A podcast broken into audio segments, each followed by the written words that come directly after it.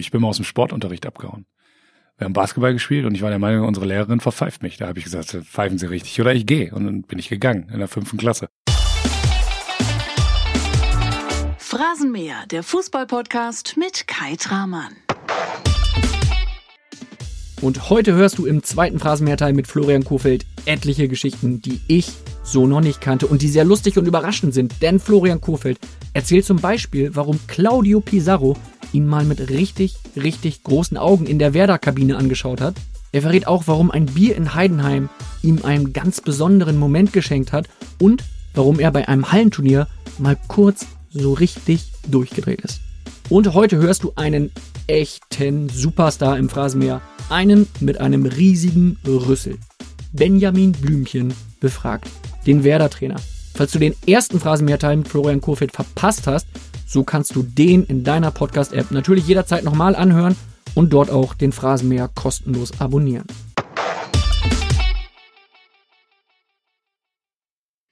Florian, was ist deine erste bewusste Fußballerinnerung an deine Kindheit? Also ich bin geboren in Siegen und beruflich sind wir nach Langseifen gezogen. Kleines Dorf in der Nähe von Wiesbaden. Und da hatten wir einen Bolzplatz. Und da haben wir uns mit den Nachbarjungs immer getroffen. Da war ich dann viereinhalb, fünf. Und der hatte eine geile Eigenschaft.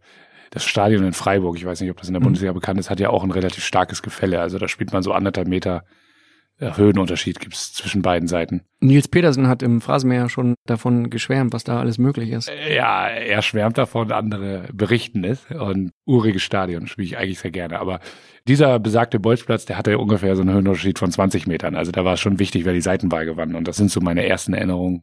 Fußball im Verein, dann erst in der Horst, so richtig. Ja. Und wie bist du dann am Ende im Tor gelandet? Ganz blöder Zufall, ganz blöd.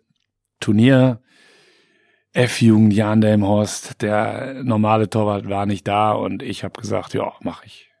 War irgendwie spannend, mal ins Tor zu gehen und dann war ich jetzt natürlich nicht auf absolutem Profiniveau, aber in dem Moment war ich dann halt ganz gut. Ja, und dann bin ich da geblieben. Habe ich ab und zu mal überlegt, ob das die richtige Entscheidung war. Was hättest du lieber gemacht? Wunschdenken, Mittelfeld. Zentrales Mittelfeld. Ja? Ja. Mit Kapitänsbinde, ne? Ja, die hatte ich auch im Tor. Das war jetzt nicht der. aber nee, zentrales Mittelfeld. So. Dann so eher Achter oder Zehner? Sechser. Sechser. Ja. Das ist der Einfluss von, ja von Baumann vermutlich, ja. Ja, vielleicht. Wer war so dein Vorbild in den 80ern war es dann ja im Tor? 80er, Anfang der 90er? Hatte ich nicht. Hatte ich nicht wirklich. Natürlich fand ich einige Teuter echt beeindruckend. Edwin van der Sar fand ich ziemlich stark.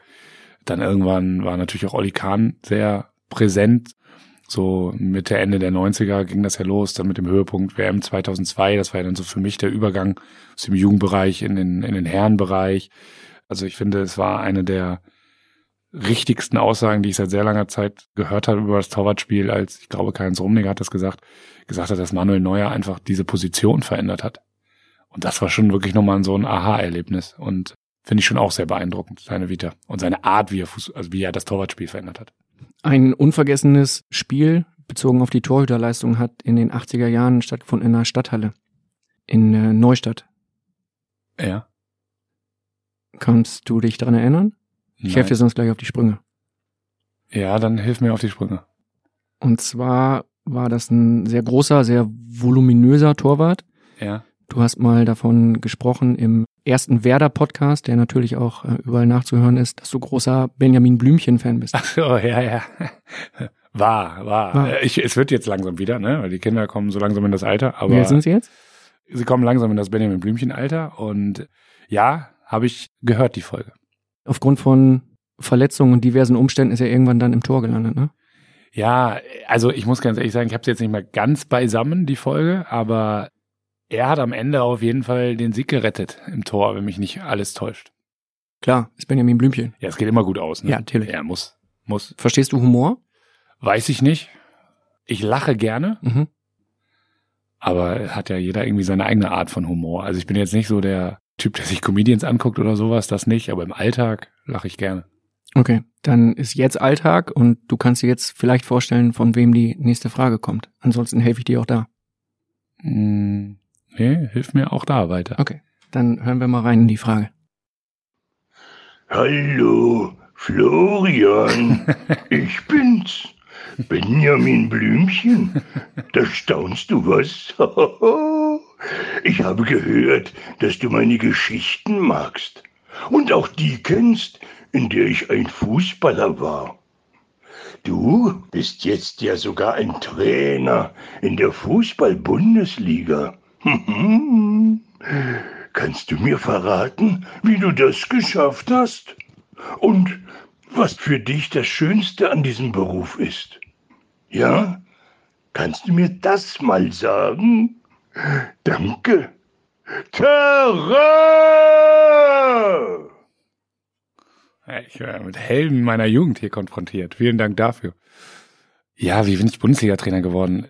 Also erstmal habe ich das nie geplant. Ich würde es als unglaublich arrogant empfinden, wenn man sagen würde, ich kann das und ich bin so gut, dass ich Bundesliga-Trainer werde. Das gibt's nicht, das kannst du nicht planen. Ich habe in meiner Co-Trainerzeit bei Werder nicht einmal daran gedacht, dass ich Cheftrainer in der Bundesliga werden möchte. Als ich dann nur 23 Trainer geworden bin, hier, dritte Liga, letztendlich auch schon Profitrainer, habe ich gemerkt, ich würde es gerne versuchen, es auf dem höchstmöglichen Niveau für mich auszuprobieren, weil ich das Gefühl hatte, dass ich eine Akzeptanz habe, dass es mir Spaß macht, dass ich auch mit den Rahmenbedingungen, die dieses Geschäft mit sich bringt, umgehen kann. Da habe ich für mich beschlossen, ich möchte das probieren, wenn es irgendwann, wenn ich die Möglichkeit habe. Geworden bin ich natürlich auch in diesem speziellen Kontext Werder Bremen. Da muss man sich auch nichts vormachen. Nochmal, ich bin Viktor Skripnik hoch dankbar dafür, dass er mich mit in die Bundesliga genommen hat. Ich bin Thorsten Frings sehr dankbar dafür, dass er letztendlich diese zwei Jahre, die uns auch im Nachgang dann zu Freunden gemacht haben, dass ich die mit ihm bestreiten durfte und so viel gelernt hat darüber, wie ein Weltklasse-Spieler, und das war Thorsten, über Fußball denkt, wie er das sieht. Und natürlich muss ich neben Frank Baumann, zu dem ich dann gleich noch komme, auch den Leuten danken, die letztendlich vielleicht gar nicht im Kerngeschäft Fußball waren. Ich hatte einen, einen Förderer an der Universität mit Professor Dr. Dietrich Milles, der sehr, sehr viel mit mir ja über meine Entwicklung geredet hat, mich auch echt auch manchmal genervt hat mit seinen Fragen und so, aber der immer meine Entwicklung im Blick hatte. Wir haben so ein wissenschaftliches Projekt gemacht beim DFB und Werder Bremen und der hat mich auch sehr geprägt und glaube ich auch darauf vorbereitet, was jetzt kommt, nämlich so immer zu sehen, dass gewisse Dinge Anforderungen sind, denen man begegnen muss, nicht weglaufen muss. Also so wirklich Lebensweisheiten hat er mich auch gelehrt. So, und dann aber in dem speziellen Kontext Werder, ich bin letztendlich Bundesliga-Trainer geworden, weil Frank Baumann von mir überzeugt war. Und aus keinem anderen Grund. Auch dafür bin ich ihm dankbar, ohne dass ich ihm jetzt jeden Tag Blumen schenke. Soweit ist nicht, aber. Blümchen wären ja ganz angebracht eigentlich. Bei genau, in dem Kontext, ne? Und das sind schon sehr entscheidende Leute. Ich hatte auch im Verein mit Björn Schierenbeck, mit dem ich in der U23 sehr vertrauensvoll zusammengearbeitet habe. Ich glaube, ich hatte dann schon am Ende im Verein einige Fürsprecher, die gesagt haben, ja, der hat die Grundfähigkeiten dafür. Aber die entscheidende Person war Frank Baumann. Mit allen anderen, die mich im Drumherum geprägt haben. Ja, was macht mir am meisten Spaß an dem Job? Auf der einen Seite ich glaube, es gibt kaum einen Beruf, wo du so viele Faktoren zusammenbringen musst und wo das jede Woche überprüft wird, ob das dann läuft. Und wenn du diesen Moment hast, da geht es gar nicht unbedingt ums Gewinnen, aber wenn du diesen Moment hast, das passt alles zusammen. Da steht einfach jetzt eine Mannschaft auf dem Platz und die machen das, was wir besprochen haben. Das ist ein unglaublich schöner Moment. Das bislang schönste Spiel, was ich da hatte, war kein Sieg. Das war Dortmund mal wieder. Heimspiel vorletzte Saison 2-2 gegen Dortmund. Wir haben zwar 2-0 zurückgelegen, deshalb meine ich, das hat nicht immer was mit dem Ergebnis zu tun, am Ende 2-2 gespielt, aber wir haben einfach, das war mein Fußball. Es war so schön, die haben alles abgerufen, was wir besprochen hatten, wie was wir trainiert haben, bis hin zum Mentalen, nie aufzuhören und so weiter. Es war geil und das treibt mich halt an. Das ist ein sehr schönes Erlebnis, wenn man das Gefühl hat, ja, das passt jetzt zusammen. Das ist eine Mannschaft. Das ist, das ist schön. Und das zweite ist einfach, dieses Bewusstsein, ich drück's mal so aus, und das hat nichts mit dem anderen Verein zu tun, über den ich jetzt rede, 2-1 in Augsburg gewinnen. Das ist geil. Der Moment, du gehst rein, du sitzt in der Kabine, die Jungs sitzen da, du sitzt in der Trainerkabine. Das ist ein unglaublicher Moment. Ruhe, Zufriedenheit, weil du wirst jede Woche geprüft, das wirst du. Und dieser kleine Moment, du hast das jetzt geschafft, du hast es zusammen geschafft. Ja, es ist nie einer, es ist immer zusammen geschafft. Dieses Gefühl von, ja, man ist einfach glücklich. In dem Moment ist man glücklich. Und deshalb sage ich ganz bewusst nicht, in München gewinnen, habe ich noch nie gemacht, oder keine Ahnung, einen Champions League Titel gewinnen oder weiß ich nicht, wie sich das anfühlt. 2-1 gewinnen. Toll. Ist dein Ergebnis? Nee, mein Ergebnis wäre eigentlich eher ein 4-1 oder so, aber ich glaube, dass es so am besten beschreibt, was ich meine. Es geht nicht darum, ob es ein Feuerwerk war, es geht nicht darum, ob es. Aber dieser Moment, der gehört auch uns. Ich sage immer zu vielen Leuten, die nah dran sind am Profibereich, die das beobachten, die vielleicht drüber schreiben, die einfach nah dran sind. Aber diesen Moment kannst du nur erleben und der gehört auch keinem anderen als uns. Der gehört auch nicht der Öffentlichkeit, der gehört niemanden. Kannst du nur erleben, wenn du wirklich da drin sitzt. Und wenn du Teil des Ganzen bist. Und das kann ich nur so beschreiben wie 2-1 gewinnen und drei Minuten einfach da sitzen. Nichts machen. Ich rede nicht darüber, dass wir da, keine Ahnung, groß feiern oder dass wir ein Bier trinken oder dass wir was, eine Zigarette rauchen, was ich eh nicht tue. Aber nur sitzen. Ganz kurz genießen. Und dann kommt der Pressesprecher und sagt so, wir müssen jetzt raus zu den Interviews. Was ja dann ein weiterer Höhepunkt ist an so einem Super Samstag. Ja, die Bild hat ja leider dann nicht immer einen Live-Reporter vor Ort im Fernsehen, deshalb ist es nicht der absolute Höhepunkt, aber. Wir arbeiten dran. Wir kaufen gerade munter irgendwelche Lizenzen ein, TV-Rechte und so. Dann wird's natürlich zum richtigen Höhepunkt dann, ja. Wie war das nach dem Relegationsspiel in Heidenheim? Gab's da auch mal diese Ruhe oder war das einfach dann der komplette Ausbruch der Emotionen im Partymodus? Nee, es gab den Moment. Also nicht direkt danach. Also wir haben ja vorhin über den Claudio-Moment geredet, dann alle umarmt, dann einen kurzen Moment auf dem Platz gehabt mit Frank, der mir auch in Erinnerung geblieben ist, wo es einfach einmal ganz kurz, es ist für uns nicht üblich, sage ich mal, aber einmal ganz kurz uns in die Augen geschaut und uns umarmt und gewusst, das, das haben wir jetzt zusammen hingekriegt. An dem Moment erinnere ich mich auch. Dann war wieder viel versuchen, noch in der Kontenance zu bleiben, weil dann kamen halt die Interviews, dann merktest du so nach und nach, Druck fällt ab, als ich mit den Interviews fertig war, war gefühlt die halbe Mannschaft schon besoffen, aber es war in Ordnung. Und dann gibt's in Heidenheim, du gehst raus aus der Kabine, aus der Gästekabine, weil wir so einen besonderen Eingang nutzen mussten, auch wegen Corona. Und dann ging's rechts hoch eigentlich zu Tribünen und da war so eine Steintreppe. Und dann habe ich mich da hingesetzt und habe ganz kurz mit zu Hause telefoniert und dann auch, hab ich aufgelegt und dann habe ich da ein Bier getrunken. Alleine erstmal. Und das war so der Moment, wo es so, es wurde ruhig und es wurde mir klar, es ist jetzt einfach, wir haben es hinter uns. Und dann kamen immer mehr. Also da in dem Moment, dann saß ich da irgendwann mit Leo, saß da, Bagi saß da. Das war wieder so ein intimer Moment, wo wir zusammensaßen und Also Leo Bittenkurt und Philipp Bargfeld. genau. Und da war so ein Moment, wo ich dachte so, jetzt, das könnte jetzt ein bisschen so bleiben. Lieber Florian, hier spricht noch einmal Benjamin Blümchen. Hättest du nicht gedacht, was? Kannst du mir vielleicht auch verraten, was dein größtes Ziel ist, das du als Fußballtrainer noch erreichen möchtest? Na dann mal los. Terrain! Ich habe eben erzählt, wie ich Bundesliga-Trainer geworden bin. Ich halte nichts davon zu sagen, ich will mal den Verein trainieren oder ich will mal den Titel gewinnen oder ich will mal das machen. Das ist nicht das, was ich so formulieren würde. Ich würde immer sagen, dass ich danach strebe, das Maximale rauszuholen. Das hört sich erstmal langweilig an, aber ist schon so, dass ich finde, dass man Erfolg je nach Situation anders definieren kann. Also nehmen wir jetzt mal Werder Bremen. Ich kann mich ja nicht nur daran messen, dass wir hier, wenn ich hier nicht mal bin, müssen wir zwei Titel gewonnen haben. Das ist einfach unrealistisch aus meiner Sicht. Aber ich kann mich daran messen, dass ich sage, Werder Bremen steht besser da nach mir als vor mir. Und als letzte Saison wäre ganz gut. Richtig, genau. Ich schätze es unglaublich, mit denen zusammenzuarbeiten. Das ist eine schwierige Aussage. Aber genauso wie die mit den Besten zusammenspielen wollen, möchte ich natürlich auch irgendwann die Besten trainieren.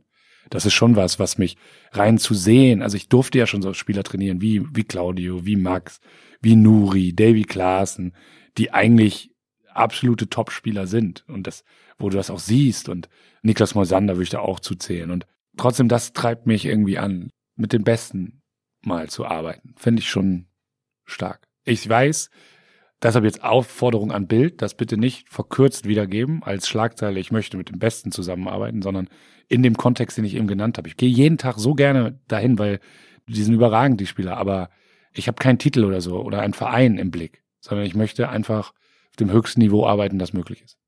Das würde dich dann eines Tages zu Leipzig, Bayern oder Dortmund führen. Das ist nichts, wo ich sage, das kann ich mir nicht vorstellen, sowas.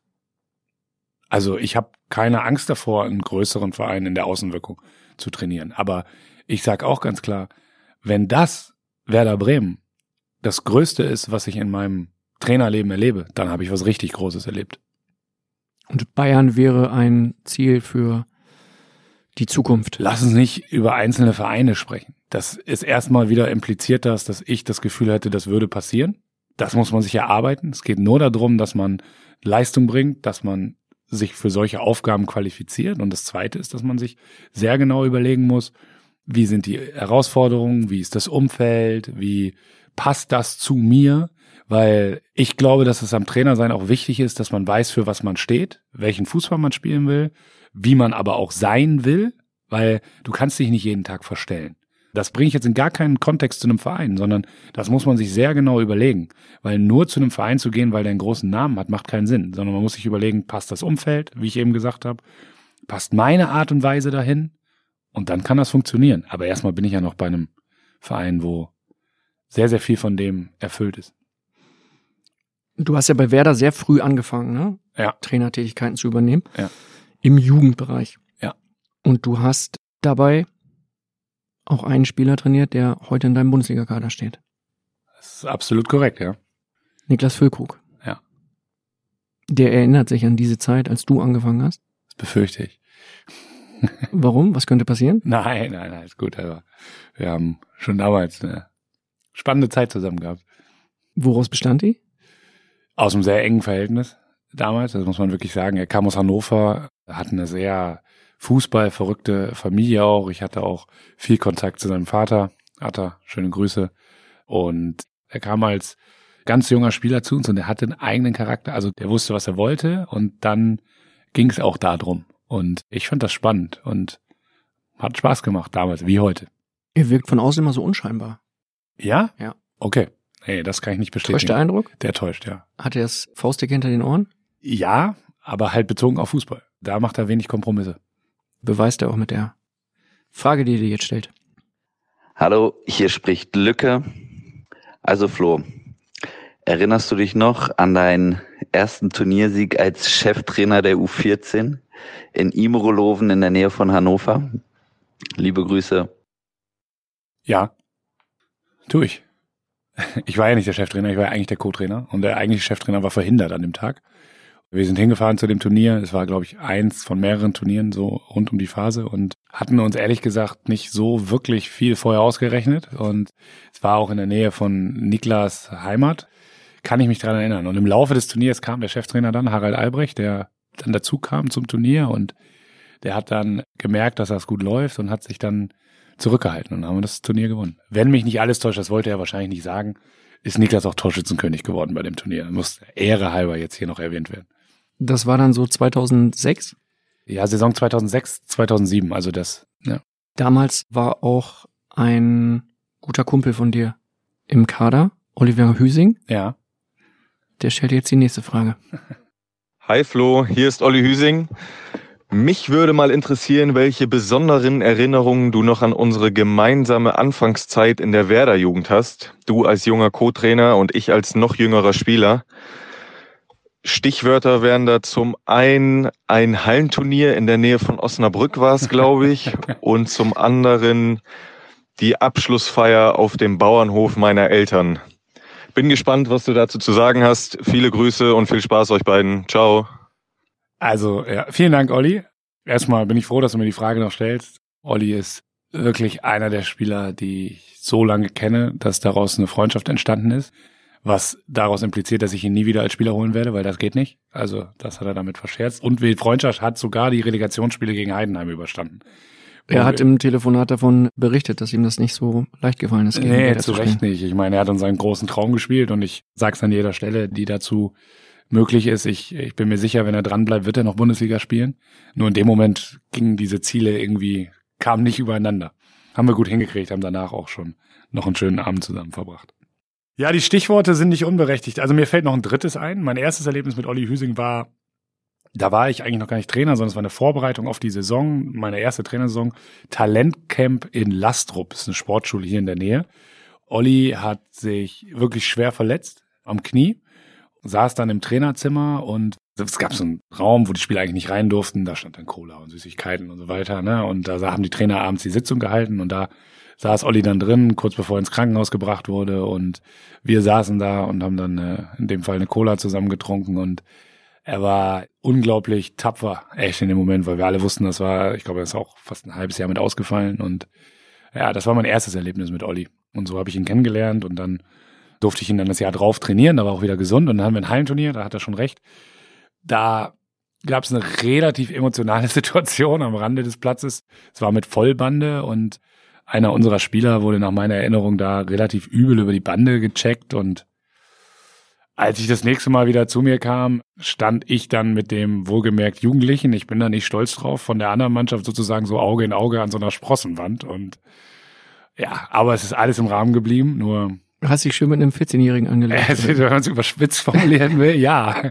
Das hat mich übrigens erinnert in dieser Saison beim Auswärtsspiel bei Union Berlin an der alten Försterei. Da ist Leo Bittencourt von Neven Subotic auf die, also da in der alten Försterei ist direkt daneben ist kein Rasen oder irgendwas, da sind Pflastersteine. Und da ist er drauf gecheckt worden. Alles gut. Also war jetzt im Nachgang alles, wie ich gesagt habe, Spiel vorbei, alles vergessen. Das sah so ähnlich aus wie damals. Der Unterschied war, dass ich damals der Halle verwiesen wurde und jetzt eine, nee, warte mal, nee, da wurde ich nicht der Halle verwiesen. Werbung. Mein Name ist Dagmar Rosenfeld Und ich bin Robin Alexander. und gemeinsam besprechen wir im Weltpodcast Machtwechsel jeden Mittwoch das, was das politische Berlin bewegt. Wird die Union ihren Neuanfang meistern? Wie verändert eine Ampelkoalition Deutschland? Und worum geht es aktuell in den Hinterzimmern? Im Machtwechsel erfahren Sie die Hintergründe zu den aktuellen politischen Debatten. Hören Sie rein. Jeden Mittwoch ab 17 Uhr bei Welt und überall, wo es Podcasts gibt. Auf Wiederhören. Werbung Ende. Ja, das stimmt nicht. Ich muss zurückziehen, das stimmt nicht. Diesmal habe ich eine gelbe Karte gekriegt. Wann wurdest du denn der Halle verwiesen? Ist das auch mal passiert? Nee, ja, auf die Tribüne wurde ich ja schon mal geschickt in der Bundesliga. Aber im Jugendbereich? Nee, nee, nee, nee, bin, nee, der Halle verwiesen wurde ich nicht. Ich bin einmal selber habe eine Halle verlassen. Also ich bin ja so ein, habe ich ja schon mal gesagt, so Gerechtigkeitsfanatiker im Sport. Deshalb auch diese Nummer mit den Schiedsrichtern manchmal. Hatte ich schon sehr früh. Ich bin mal aus dem Sportunterricht abgehauen. Wir haben Basketball gespielt und ich war der Meinung, unsere Lehrerin verpfeift mich. Da habe ich gesagt, pfeifen Sie richtig oder ich gehe. Und dann bin ich gegangen in der fünften Klasse. Was auch rückblickend nicht ganz so clever war, weil dann beim Direktor antanzen und so weiter und aber, Mit Eltern oder ohne? Ja, ja, mit Eltern. Aber ja, ich glaube, zumindest mein Vater hatte ein gewisses Verständnis für mich. War quasi so dein erster Termin dann vom Sportsgericht. äh, sozusagen, genau. Ja, Aber es ist eine gute Ausrede, wenn man mal einfach früher aus der Schule raus will. Einfach sagen, ja, ich werde die verpfiffen. richtig. Also viele Phrasenmäher-Hörer werden jetzt wahrscheinlich dann irgendwann zur Können- Schule gehen und sagen, im Biologieunterricht, ich werde die verpfiffen. Richtig. gehen einfach raus. Hat der Kofeld auch gemacht. Ja, ja, genau. Ja, und zweiter Teil, Abschlussfeier bei Familie Hüsing, ist ein Erlebnis. Wir haben eine riesige Schweinezucht hier in der Nähe von Bremen und da haben wir dann die Abschlussfeier gemacht und als Krönung durften wir dann die Stelle besichtigen und das war wirklich ein Erlebnis, muss ich sagen. Da haben wir auch einen netten Abend gehabt, ja. Das heißt, ihr habt euch die Schweinestelle angeschaut und Ja, aber das, das hört sich jetzt, das kann man glaube ich gar nicht so richtig erzählen. Dann kamst du in so einen, so einen Ganzkörperanzug, weil da keine Keime rein dürfen und das war wirklich beeindruckend. Und da flachsen wir ab und zu drüber. Und hinterher gab's dann vermutlich Bier am Lagerfeuer oder dergleichen. Nee, ich meine, das war eine Jugendmannschaft. Also wir haben gegrillt, aber da. Ich frag dich. Ja, ja, du nee, legst nee. dich auch mit 14-Jährigen an in der Halle. Also kann man ja einmal kurz nachfragen. nee, nee, nee, nee, nee, nee. Das war sehr solide. Und er ist jetzt nach wie vor einer deiner Freunde, die du zum engsten Kreis zählst?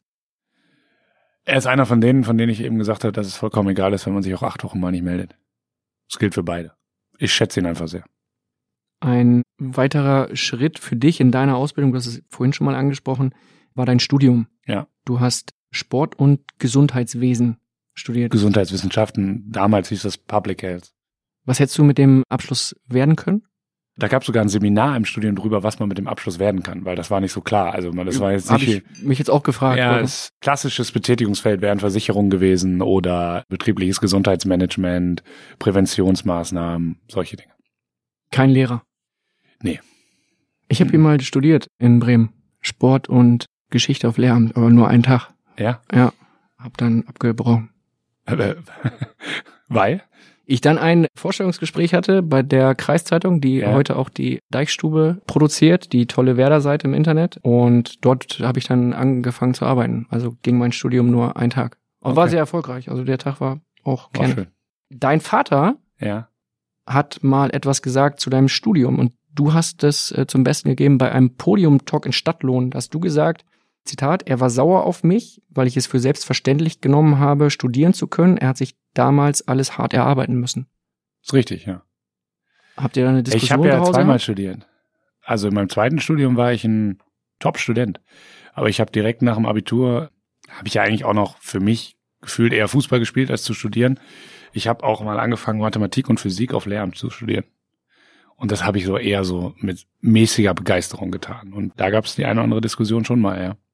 Definitiv, weil das ist schon, das ist ja kein Selbstverständnis, dass man studieren darf, dass man das frei, also sich da entfalten darf. Und das habe ich im ersten Teil meiner studentischen Karriere mit absoluter Sicherheit nicht so wirklich wertgeschätzt.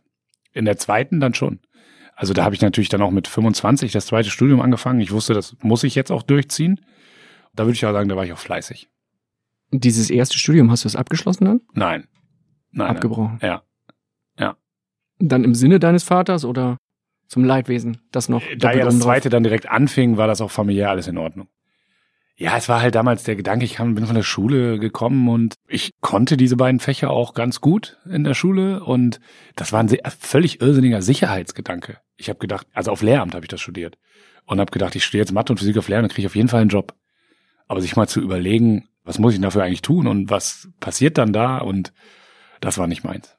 Und dann habe ich es aber nicht konsequent früh beendet, was sicherlich besser gewesen wäre, sondern habe so ein bisschen dann auch in den Tag hineingelebt und nicht meine Glanzleistung, aber gehört auch zu meinem Leben dazu und ist halt so. War dein Papa dann von der Idee begeistert, dass du Bundesliga-Trainer wirst? Ich glaube, in dem Moment, wo ich Bundesliga-Trainer geworden bin, war das so für alle soweit okay. Der Weg dahin, das muss man ja auch ehrlicherweise sagen, bis ich 30 war, habe ich nicht einmal ein richtiges Arbeitsverhältnis gehabt. Also wo andere schon zehn Jahre arbeiten, habe ich studiert, habe bisschen Fußball nebenher gespielt, bisschen Jugendtrainer gemacht. Und natürlich ist das, glaube ich, schon so, dass dann alle, die mir nahe standen, sich auch Sorgen darum gemacht haben, dass der Lebensweg in die richtige Richtung geht. Und in dem Moment, wo es dann hauptamtlich wurde im Fußball, das, ich bin ja nicht direkt Bundesliga-Trainer geworden, sondern habe dann als allerersten hauptamtlichen Job eine U16 gemacht bei Werder, dann mündete das ja auch da rein, was ja, glaube ich, auch völlig normal ist, dass, dass es dann auch ein regelmäßiges Einkommen gab, dass es eine berufliche Perspektive annahm. Aber mal ganz ehrlich, mit 28 hatte ich einen Bachelor in der Tasche und hab, war Jugendtrainer. Also war jetzt auch nicht so, dass da die absolute Sicherheit im Leben da war. Aber ich habe ja auch mal gesagt, eine Aussage von mir ist auch mal, ich habe größeren Stress gehabt im Studium, was meine Zukunft angeht und was ich als persönlichen Druck empfunden habe, als in der Bundesliga. Gilt das immer noch nach der Saison? Ja, das gilt immer noch. Es war eine viel größere Unsicherheit, was passiert. Natürlich hatte ich jetzt auch eine Unsicherheit, was passiert nach der Saison, was passiert mit mir, was passiert mit Werder. Aber das ist etwas, was mich wirklich, also wirklich im tiefsten Inneren gestresst hat. Weil das war ja so zeitversetzt. Viele um mich herum, Freunde, Bekannte, waren im Beruf, haben ihr Studium schon beendet gehabt. Und ich habe halt noch so, es hätte auch alles schiefgehen können. Und dann hätten wir, erstens, vielleicht hätten wir uns trotzdem kennengelernt, aber dann hätten wir nicht den Phrasenmäher gemacht, sondern wir hätten uns irgendwo mal hingesetzt und dann, das wäre einfach nicht so in diese Richtung gegangen. Und jetzt wirkt das alles so, dass das schnell ging und junger Trainer. Das war ziemlich lange, ziemlich unsicher und ich habe dann auch Lebenssituationen gehabt, wo es halt, ja, wo es auch nicht so angenehm war, wo alle um mich herum schon im Berufsleben standen und ich habe gesagt, nee, ich will das aber, ich will hauptamtlich im Fußball arbeiten. Als Spieler bin ich zu schlecht, also muss ich was anderes machen. Das war schon Stress. Hast du nebenbei dann noch gejobbt oder hat der Nee. Trainerjob bei Werder da dann schon Ja, ein bisschen was eingebracht? das war so okay, dass man auf niedrigem Niveau konnte mir eine Wohnung leisten und gut essen, aber viel mehr war dann auch nicht drin. Aber ist auch nicht schlimm. Also das war ja, das war ja auch eine Ausbildungszeit im, im eigentlichen Sinne. Ich habe dann ja irgendwann während des Studiums, glaube ich, eben schon mal kurz erwähnt, mit an so einem wissenschaftlichen Projekt teilgenommen und da habe ich dann Trainerausbildung mitgemacht. Also bin quer durch Deutschland gefahren mit einem sehr guten Kollegen Henning Struck, der auch in diesem wissenschaftlichen Projekt mitgearbeitet hat und wir haben im Rahmen von B-Lizenzen, also es ist so die damals die zweite Stufe der Trainerausbildung und im Fußballlehrer auch immer einmal pro Lehrgang haben wir das Thema Persönlichkeitsentwicklung mit den Teilnehmern besprochen, Persönlichkeitsentwicklung im Fußball. Und das war damals für mich, weiß ich, 200 Euro für gekriegt, für einen so einen Lehrgang mit Fahrtgeld und das war für mich richtig viel Geld. Das war gut. Da warst du quasi der junge Mann zum Mitreisen gesucht in dem Moment. Genau, ja. äh, Das jetzt auch. Wir sind, haben es immer mit dem Zug gemacht, weil das für uns erstens gut war. Also ich hatte kein Auto da zum damaligen Zeitpunkt und Henning hatte zwar eins, aber wir sind immer mit dem Zug gefahren. Und einmal Lost in Grünberg. Henning wird wissen, was ich meine. Äh, Wo ist Grünberg? Ja, das ist eine Sportschule. Ich ganz genau weiß ich das auch nicht mehr. Also da war ich auch nur Ach, da. Ja, ja, ja, ja. genau. Da war ich auch nur einmal. Da kommst du an mit dem Zug. In dem Ort gibt's genau zwei Taxen. Und wenn die zwei Taxen belegt sind, dann kommst du nirgendwo hin. Und wir haben den letzten Zug rausgekriegt aus Grünberg und da entstand so dieser, ja, das muss in der Nähe von Frankfurt sein, weil wir sind dann nach Frankfurt gefahren, Lost in Grünberg. Das war im Winter und wir sind gestrandet auf einem Nebengleis zwischen Hannover und Bremen. Weil wir mussten ICE oder sowas vorbeilassen. Wir hatten Regionalexpress und dann so. Und dann sind wir auf dem Gleis festgefroren. Und diese Reise haben wir umschrieben mit Lost in Grünberg. Und er denn ging's da wieder rausgekommen? ja, wir sind so Ersatzbusse und so sind gekommen und dann haben sie uns da raus und die kamen dann nicht mehr weg. Lost in Grünberg. War ein Erlebnis. Also, Wo seid ihr genau festgefroren? äh, ja, nicht in Grünberg, weil das war Ja. ja nur sozusagen die Reise, sondern zwischen Hannover und Bremen, auf irgendeinem so Nebengleis. Und dann haben die uns da rausgeholt und sind mit dem Bus nach Bremen gebracht worden. Gute Geschichte, auf jeden Fall. Finde ich auch. Ja. Also in dem Moment war es gar nicht lustig. Wenn du einen guten Busfahrer hast, ne? Wir wissen ja, ja, das muss immer der Kai Beste war sein. zu der Zeit noch nicht für mich da. Ja. Aber ja. Ein äh, weiterer Schritt auf dem Weg zum Bundesliga-Trainer war dann die Ausbildung zum Fußballlehrer. Ja. Da hattest du Thorsten Frings dabei, Marco Rose dabei und du ahnst es, vielleicht befürchtest du es auch schon, Steffen Baumgart. Ja, wieso befürchten? Steffen Baumgart war ein wichtiger Teil des Lehrgangs. Also, er hatte zu mir gesagt, Steffen war, er hat es ja auch in der letzten Phrasenmäher-Folge gesagt, glaube ich. Für ihn war nicht wichtig, wie gut er da ist oder so, sondern er wollte einfach durchkommen. Und wir sind in die Abschlussprüfung gegangen. Oh, warte, warte, warte, warte, wir hören mal rein. Ich glaube, Okay. du hast schon die Antwort für die Frage, die er jetzt noch einmal kurz Ah, okay. zum Besten gibt. Flo, bevor ich loslege, erstmal Glückwunsch zum Klassenerhalt. Ja, am Ende verdient und am Ende durchgezogen. Wichtig, dass du den Kopf oben behalten hast. Ich glaube, das ist immer wieder wichtig. Meine erste Frage. Was waren meine Worte, als wir zur schriftlichen Prüfung zum Fußballlehrer reingegangen sind? Ja, in der Tat, die Geschichte ist wahr. Er stand neben mir und hat gesagt, für mich ist das jetzt wie Abstiegskampf. Ich muss um jeden Punkt kämpfen. Und das war, so war halt. Das war richtig gut. Also wir haben uns da wirklich sehr schätzen gelernt in dem Lehrgang. Wir hatten insgesamt einen tollen Lehrgang, hatten einen sehr, sehr schönen Abend einmal in Köln, alle zusammen. Das war allerdings der einzige, wo wir mal rausgegangen sind. Und äh, muss man auch sagen im Nachgang, also der Lehrgang war natürlich auch wirklich besetzt mit dem einen oder anderen, den man jetzt heute auch noch wieder trifft. Rosi saß zwei Plätze neben mir äh, in der letzten Reihe. Neben mir direkt saß Thomas Reis, jetzt bei Bochum. Links neben mir saß Lutscher, aber Thorsten Frings für genau. die Nicht-Bremer. Oh, jetzt habe ich Lutscher, da krieg ich richtig Ärger, weil ich das gesagt habe. Also Thorsten. Darf man aber ruhig sagen. Also er mag den Spitznamen nicht, das hat er auch mal im Phrasenmeer. Nee, eigentlich darf man das Erklärt? nur sagen, wenn man mit ihm zusammengespielt hat und das habe ich nicht. Deshalb, Ja, das muss er aber durch. Also Okay. wurde er jahrelang von Bild beispielsweise, warum auch immer genannt. Ja. Aber auch äh, Steffen war dabei, Eddie Söser, der Co-Trainer von Bruno Labbadia, also Walter Chemian, auch ein super Typ. Ja, wir hatten eine richtig gute Gruppe und es hat richtig Spaß gemacht. Steffen Baumgart hat erzählt von eurer Tour am 11.11., als ihr verkleidet durch die Gegend gezogen seid. Die meinte ich, ja. Der Tag danach war nicht so angenehm. Warum? Aber, ja, sagen wir mal so, latenter Schlafmangel hat sich dann doch bei dem einen oder anderen bemerkbar gemacht. Aber äh, wir haben es durchgezogen. Gehört das auch mal dazu für dich, ein bisschen zu feiern, vielleicht auch mehr als ein halbes Bier mit Jan Delay zu trinken? Wenn der richtige Moment ist, definitiv. Also ich würde mich schon als lebenslustigen Menschen auch beschreiben und wenn der Moment da ist, aber es ist wichtig, dass der Moment da ist, dann gehört das auch dazu. Inwiefern geht das für dich noch? Durch dieses Erkanntwerden, durch deine Berühmtheit?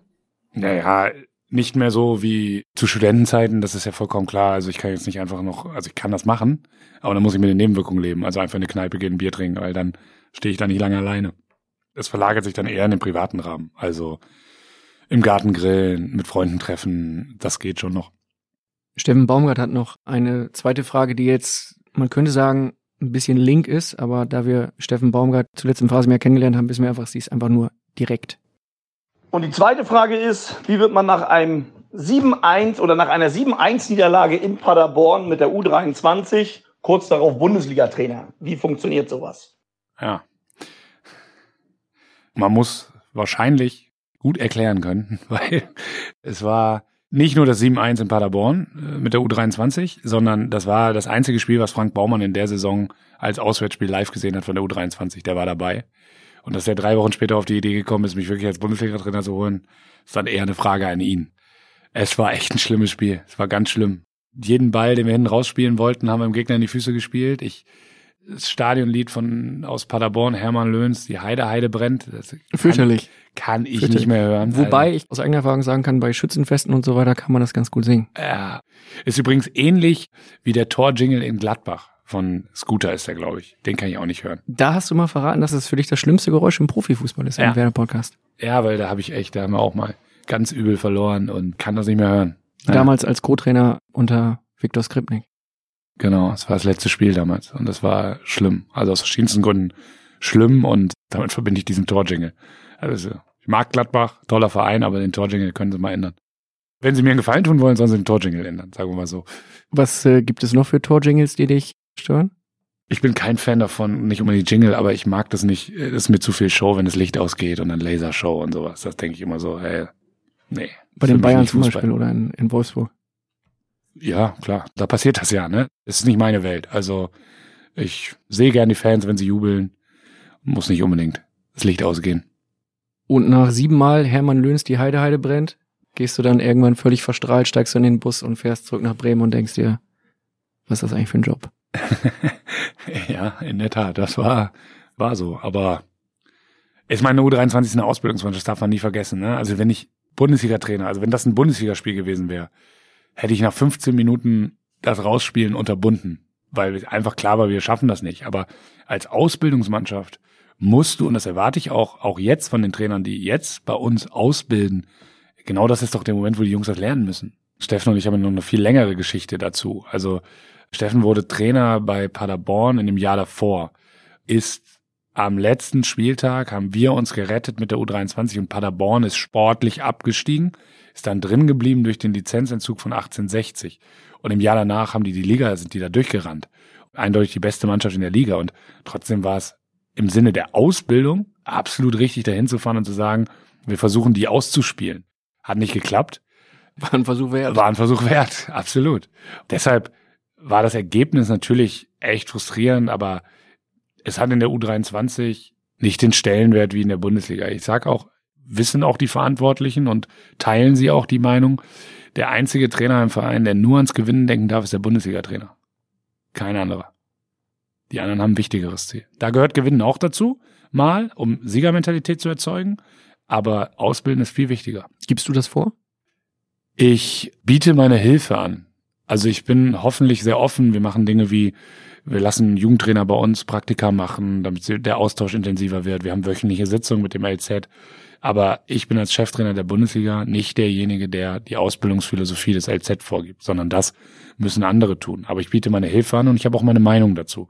Dafür habe ich zu lange in dem Bereich gearbeitet und dafür liegt mir das auch zu sehr am Herzen, weil das für Werder Bremen elementarer Bestandteil ist, um einfach ganz dramatisch gesagt zu überleben. Wir müssen Spieler ausbilden. Deshalb hoffe ich, dass man mir nach wie vor mein großes Interesse daran anmerkt. Aber ich würde nicht sagen, dass ich es vorgebe. Wie wichtig war es dir im Fußballlehrerlehrgang der Jahrgangsbeste zu sein am Ende? Es war kein Ziel. Aber ich habe das ja vorhin mal gesagt, es war etwas, was mich natürlich brutal interessiert hat. Das war anders als bei Steffen, weil er es ja selber gesagt hat. Also mir war schon wichtig, dass ich das auch gut mache. Aber ich habe nicht zu einer Sekunde das Ziel gehabt, Lehrgangsbester zu werden. Das war kein Ziel. War Frank Wormuth ein guter Ausbilder für dich? Ja, ja, ohne Wenn und Aber. War unglaublich fordernd für uns alle. Ich sage immer noch, der Fußballlehrerlehrgang in seiner Struktur und was gefordert wurde, geht über ein Studium hinaus. So wie Frank es strukturiert hatte. Da muss ich sagen, ich hatte das Glück, ich habe vorher studiert. Wenn ich mir jetzt vorstelle, dass ich da 15 Jahre nach meiner Schulerfahrung ohne Studium reingekommen wäre als vielleicht Ex-Profi. Alle Hüte, die ich habe, habe ich gezogen vor Thorsten oder vor Rosi oder vor Reisi oder vor wem auch immer. Das war schon sehr anspruchsvoll. Aber Frank hat etwas gemacht, was ich sehr zu schätzen wusste. Er hat in diesem gesamten Lehrgang, hat er nicht einmal gesagt, so müsst ihr Fußball spielen, sondern er hat versucht, über ein ganzes Jahr einem Trainer Rüstzeug zu geben. In allen Bereichen, die es gibt im Fußball. Und hat das für mich sehr strukturiert, logisch aufgebaut. Ich trainiere nicht eins zu eins danach der Methodik, die da gelehrt wurde. Ich nehme auch nicht alles, habe auch nicht alles mitgenommen, was da angeboten wurde. Aber ich fand die, die Aufbereitung, die Art und Weise, die richtig anstrengend war, weil es eine ständige Reflexion war, ein ständiges Konfrontieren war, selbst, eigen, Fremdreflexion, das konnten wir alle nicht mehr hören am Ende. Aber ich halte Frank Wormuth für einen sehr, sehr guten Ausbilder, weil ich nicht daran glaube, dass du im, Fu und das ist meine praktische Erfahrung im Nachgang jetzt aus der Bundesliga, es gibt ja manchmal den Gedanken, das vielleicht etwas praxisnäher zu gestalten und im Sinne von Situationen abzubilden, Managementfähigkeiten, Führungsqualitäten. Das kannst du vielleicht alles probieren, da reinzupacken. Der Lehrgang kann ja nicht den Anspruch haben, das abzubilden, was in der Bundesliga passiert, weil das wird nicht gelingen. Und Frank hat es im fußballerischen Bereich hinbekommen, uns dieses Rüstzeug einmal aufzubereiten. Und wer das wollte, konnte sich was da wegnehmen. Deshalb war er für mich ein sehr, sehr guter Ausbilder, ohne dass ich sagen würde, wir haben dieselbe Philosophie vom Fußball oder wir ähneln uns. Das würde ich überhaupt nicht sagen. Aber er war ein sehr, sehr guter Ausbilder. Und er hat viel von euch verlangt. Sehr viel. Definitiv. Also da gab es keine Ausreden. Da hast du bis in die Nacht gesessen und Sachen vorbereitet. Dann halt auch immer wieder, da hat er sehr darauf geachtet, in wechselnden Konstellationen. Also den einen Tag hast du dann halt mal gesessen mit Thorsten Frings und Martin Lanzinger, ja, auch ein, jemand, den ich sehr schätze aus dem Lehrgang, sozusagen zwei die einen studentischen Hintergrund hatten, ich und Martin und Thorsten. Und am nächsten Tag hast du dann halt gesessen mit einer ganz anderen Konstellation. Also, also hat immer darauf geachtet, dass es in Gruppenarbeit passiert und dass aber unterschiedliche Stärken zusammenkommen und natürlich auch unterschiedliche Sachen, wo man sich ergänzen musste. Das war schon herausfordernd. Dann kommt jetzt eine herausfordernde Frage von Frank Wormuth. Hi Flo, Frank Wormuth, Trainer Herakles Almelo, dein Ex-Ausbilder. Ich lasse mir natürlich diese Möglichkeit nicht nehmen und schalte mich hier ein mit zwei Fragen. Zwei Fragen, die aber auch den Zuhörern mal zeigen sollen, wie schwierig dieser Trainerjob insbesondere in der Zeit der Erfolgslosigkeit ist. Es geht um das Thema Besserwisser. Erste Frage. Wie gehst du mit Besserwisser um? Und zwar im Spielerbereich. Spieler, die glauben, sie wissen alles besser, haben nicht studiert, haben nichts gelernt, könnte ich mal abseits erklären, aber sie wollen eigenes Spiel machen, wollen dem Trainer erklären, was besser ist. Insbesondere dann, wenn es nicht funktioniert. Zweite Frage. Wie gehst du mit Besserwisser um? Also mit Menschen da draußen im Umfeld, sei es Fans, sei es Medien, Presse, die auch alles besser wissen und gar nicht die Inside, Insider-Informationen haben, die tatsächlich laufen. Und du musst ja auch deine Spieler nach außen schützen. Wie ist damit um? Ohne etwas in der Öffentlichkeit sagen zu können, was der Wahrheit entspricht. Wie kompensierst du das? Was machst du, um diesen Ausgleich zu schaffen zwischen dem, was draußen tatsächlich geglaubt wird und was drinnen tatsächlich läuft? Das ist eine Doktorarbeit, die jetzt fällig ist. Das geht weiter mit dem Fordern. Ne? Mhm. Also, das hat er nicht verlernt. Vielen Dank, Frank, für die Fragen. Zur ersten Frage, die ist relativ simpel zu beantworten. Wenn ich wirklich das Gefühl habe, dass es da eine Unterschied gibt zwischen der Auffassung des Spielers, wie wir spielen wollen oder wie ich spielen möchte, dann rede ich mit dem. Ist relativ simpel. Also ich scheue dann da nicht die Konfrontation. Es gibt ja zum Beispiel auch das Bild von mir und Niklas Füllkrug nach dem Heidenheim-Spiel. Ähm, nach dem Hinspiel? Nach dem Hinspiel. Als ihr euch ein bisschen, so sah es aus, emotional ausgetauscht habt. Ja, wir, er hatte eine Ansicht zu dem Spiel, ich hatte eine Ansicht zu dem Spiel und die haben wir besprochen. Und vielleicht hätte man das nicht unbedingt im Stadion-Innenraum machen müssen. Es war jetzt auch nichts Dramatisches. Also, Worum ging's? Kannst du es verraten? Ja, kann ich jetzt verraten. Er sagte zu mir, die letzten 15 Minuten hätten wir einen guten kopfballstarken Stürmer gebraucht. Habe ich gesagt, ja, ist okay. Und jetzt stellst du dich vor das Mikro und sagst, dass 0-0 ein gutes Ergebnis ist. Weil er war zu emotional und ich hatte ein bisschen Angst, dass er jetzt gleich da am Mikrofon irgendwas, irgendwas macht. Hat er sofort eingesehen dann? Ja, sofort. Sofort. Weil du es ihm eindrücklich eingetrichtert hast oder weil er plötzlich wirklich seine Meinung geändert hat? Nee, nee, seine, nicht seine Meinung geändert, aber es war halt wichtig in dem Moment, dass wir das jetzt so in die Bahn leiten, dass alles zu ein bisschen Ruhe haben Richtung des zweiten Spiels und das war okay. Aber also was ich damit ist ja auch eher nur ein Beispiel. Also was ich damit sagen will, das habe ich auch schon mehrfach jetzt gesagt, ich finde es gut, wenn ein Spieler zu mir kommt. Und es gibt Ebenen, die kannst du diskutieren, da kannst du dich fachlich auch mit auseinandersetzen. Es gibt aber bei mir in Gesprächen auch manchmal den Moment, wo ich sage, Du, wenn es darum geht, wie du das eine bewertest und ich das andere bewerte, dann bin ich halt der Trainer. Und dann müssen wir da auch nicht mehr drüber diskutieren. Aber wenn mir ein Spieler sagt, und das passiert, wollen wir nicht es doch probieren, hoch anzulaufen. Ja, dann höre ich mir das an, weil der muss das ja machen. Wie arrogant wäre ich, wenn ich sagen würde, nee, ich weiß das alles besser für dich und du machst nur das, was ich mache. Aber ich muss auch sagen, dass meine Erfahrungswerte bislang dahin sind, dass das halt nicht so häufig passiert, dass ein Spieler kommt und sagt, ich weiß das besser, das besser. Sondern es ist eher dann, wenn sowas passiert, passiert das halt am Trainer versucht vorbei. Dann kommt es auch schon mal vor, wenn ich sowas mitkriege, dass ich proaktiv auf den Spieler zugehe und sage, du, ich habe irgendwie gehört, dass du da eine andere Meinung hast. Und dann müssen wir drüber reden. Weil das unausgesprochen da stehen zu lassen, ist keine Option. Zweite Frage war das Thema Umfeld. Ja. Richtig? Eigentlich geht's darum, glaube ich, wie gehst du mit den Besserwissern aus den Medien um? Ja. Ich versuche auch da, wenn wir ein Gespräch führen, und ich hoffe, das merkst du und vielleicht auch der Zuhörer, ich versuche jede Frage zu beantworten. Relativ simpel. Egal wie sie gestellt ist, egal was passiert, ich versuche eine Antwort zu geben. Und wenn diese Frage impliziert, dass jemand der Meinung ist, und das, das hört man ja raus, dass das vielleicht eine falsche Entscheidung war, dass das vielleicht in dem Beispiel bei einem anderen Spieler einwechseln, dann versuche ich das zu begründen, warum meine Meinung so war, weil ich, weil ich das ernst nehme, wenn mich jemand das fragt. Das wird mir teilweise ja auch vorgeworfen, dass ich dann zu viel erkläre, gerade als die Ergebnisse ausblieben, der kann nur noch reden oder sowas. Aber ich glaube, dass ich dem treu geblieben bin und es auch treu bleiben sollte, weil das ist eine Frage, was ja viele Menschen auch nicht wissen können, eine Gesprächssituation, die dann später als großes Interview erscheint, die als eine große PK oder Video erscheint, ist es ja erstmal nur, wir beide sitzen uns jetzt gegenüber. Anderthalb Meter auseinander und sprechen. Und ich versuche das immer so zu machen, dass wenn du mich fragst, es gibt Grenzen, das haben ja auch schon alle gemerkt, zum Beispiel Familie oder so, wo ich sehr, wo ich nichts sage, aber. Arsene Wenger hat seine Frage nicht beantwortet bekommen. Arsene Wenger hat seine Frage nicht beantwortet bekommen, zum Beispiel. Könntest du es noch nachholen? Ja, nee, aber bei allen Fragen, wo nicht klar vorher gesagt ist, da spreche ich nicht drüber, versuche ich dir so zu beantworten, ehrlich und halt das zu begründen.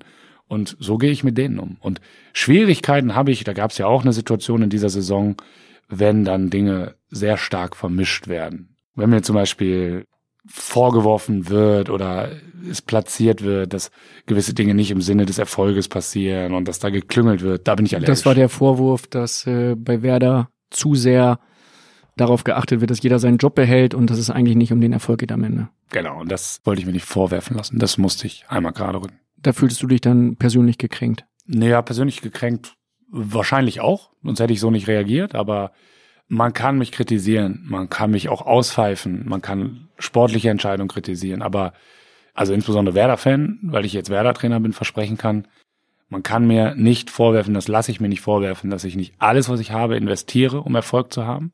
Da kann ich auch Dinge bei falsch machen, die habe ich falsch gemacht, aber ich investiere alles und ich tue es im Sinne von Werder. Und das ist auch so eine Grundsache, die lasse ich mir nicht vorwerfen, da muss ich widersprechen, wenn das im Raume steht. Du wurdest äh, bei Werder, nachdem du Jahrgangsbester warst im Fußballlehrerlehrgang, dann 2016 schon mal entlassen als Co-Trainer von Viktor Skripnik und wie du ihn nennst, dein Chef, Frank Baumann, hat eine passende Frage dazu.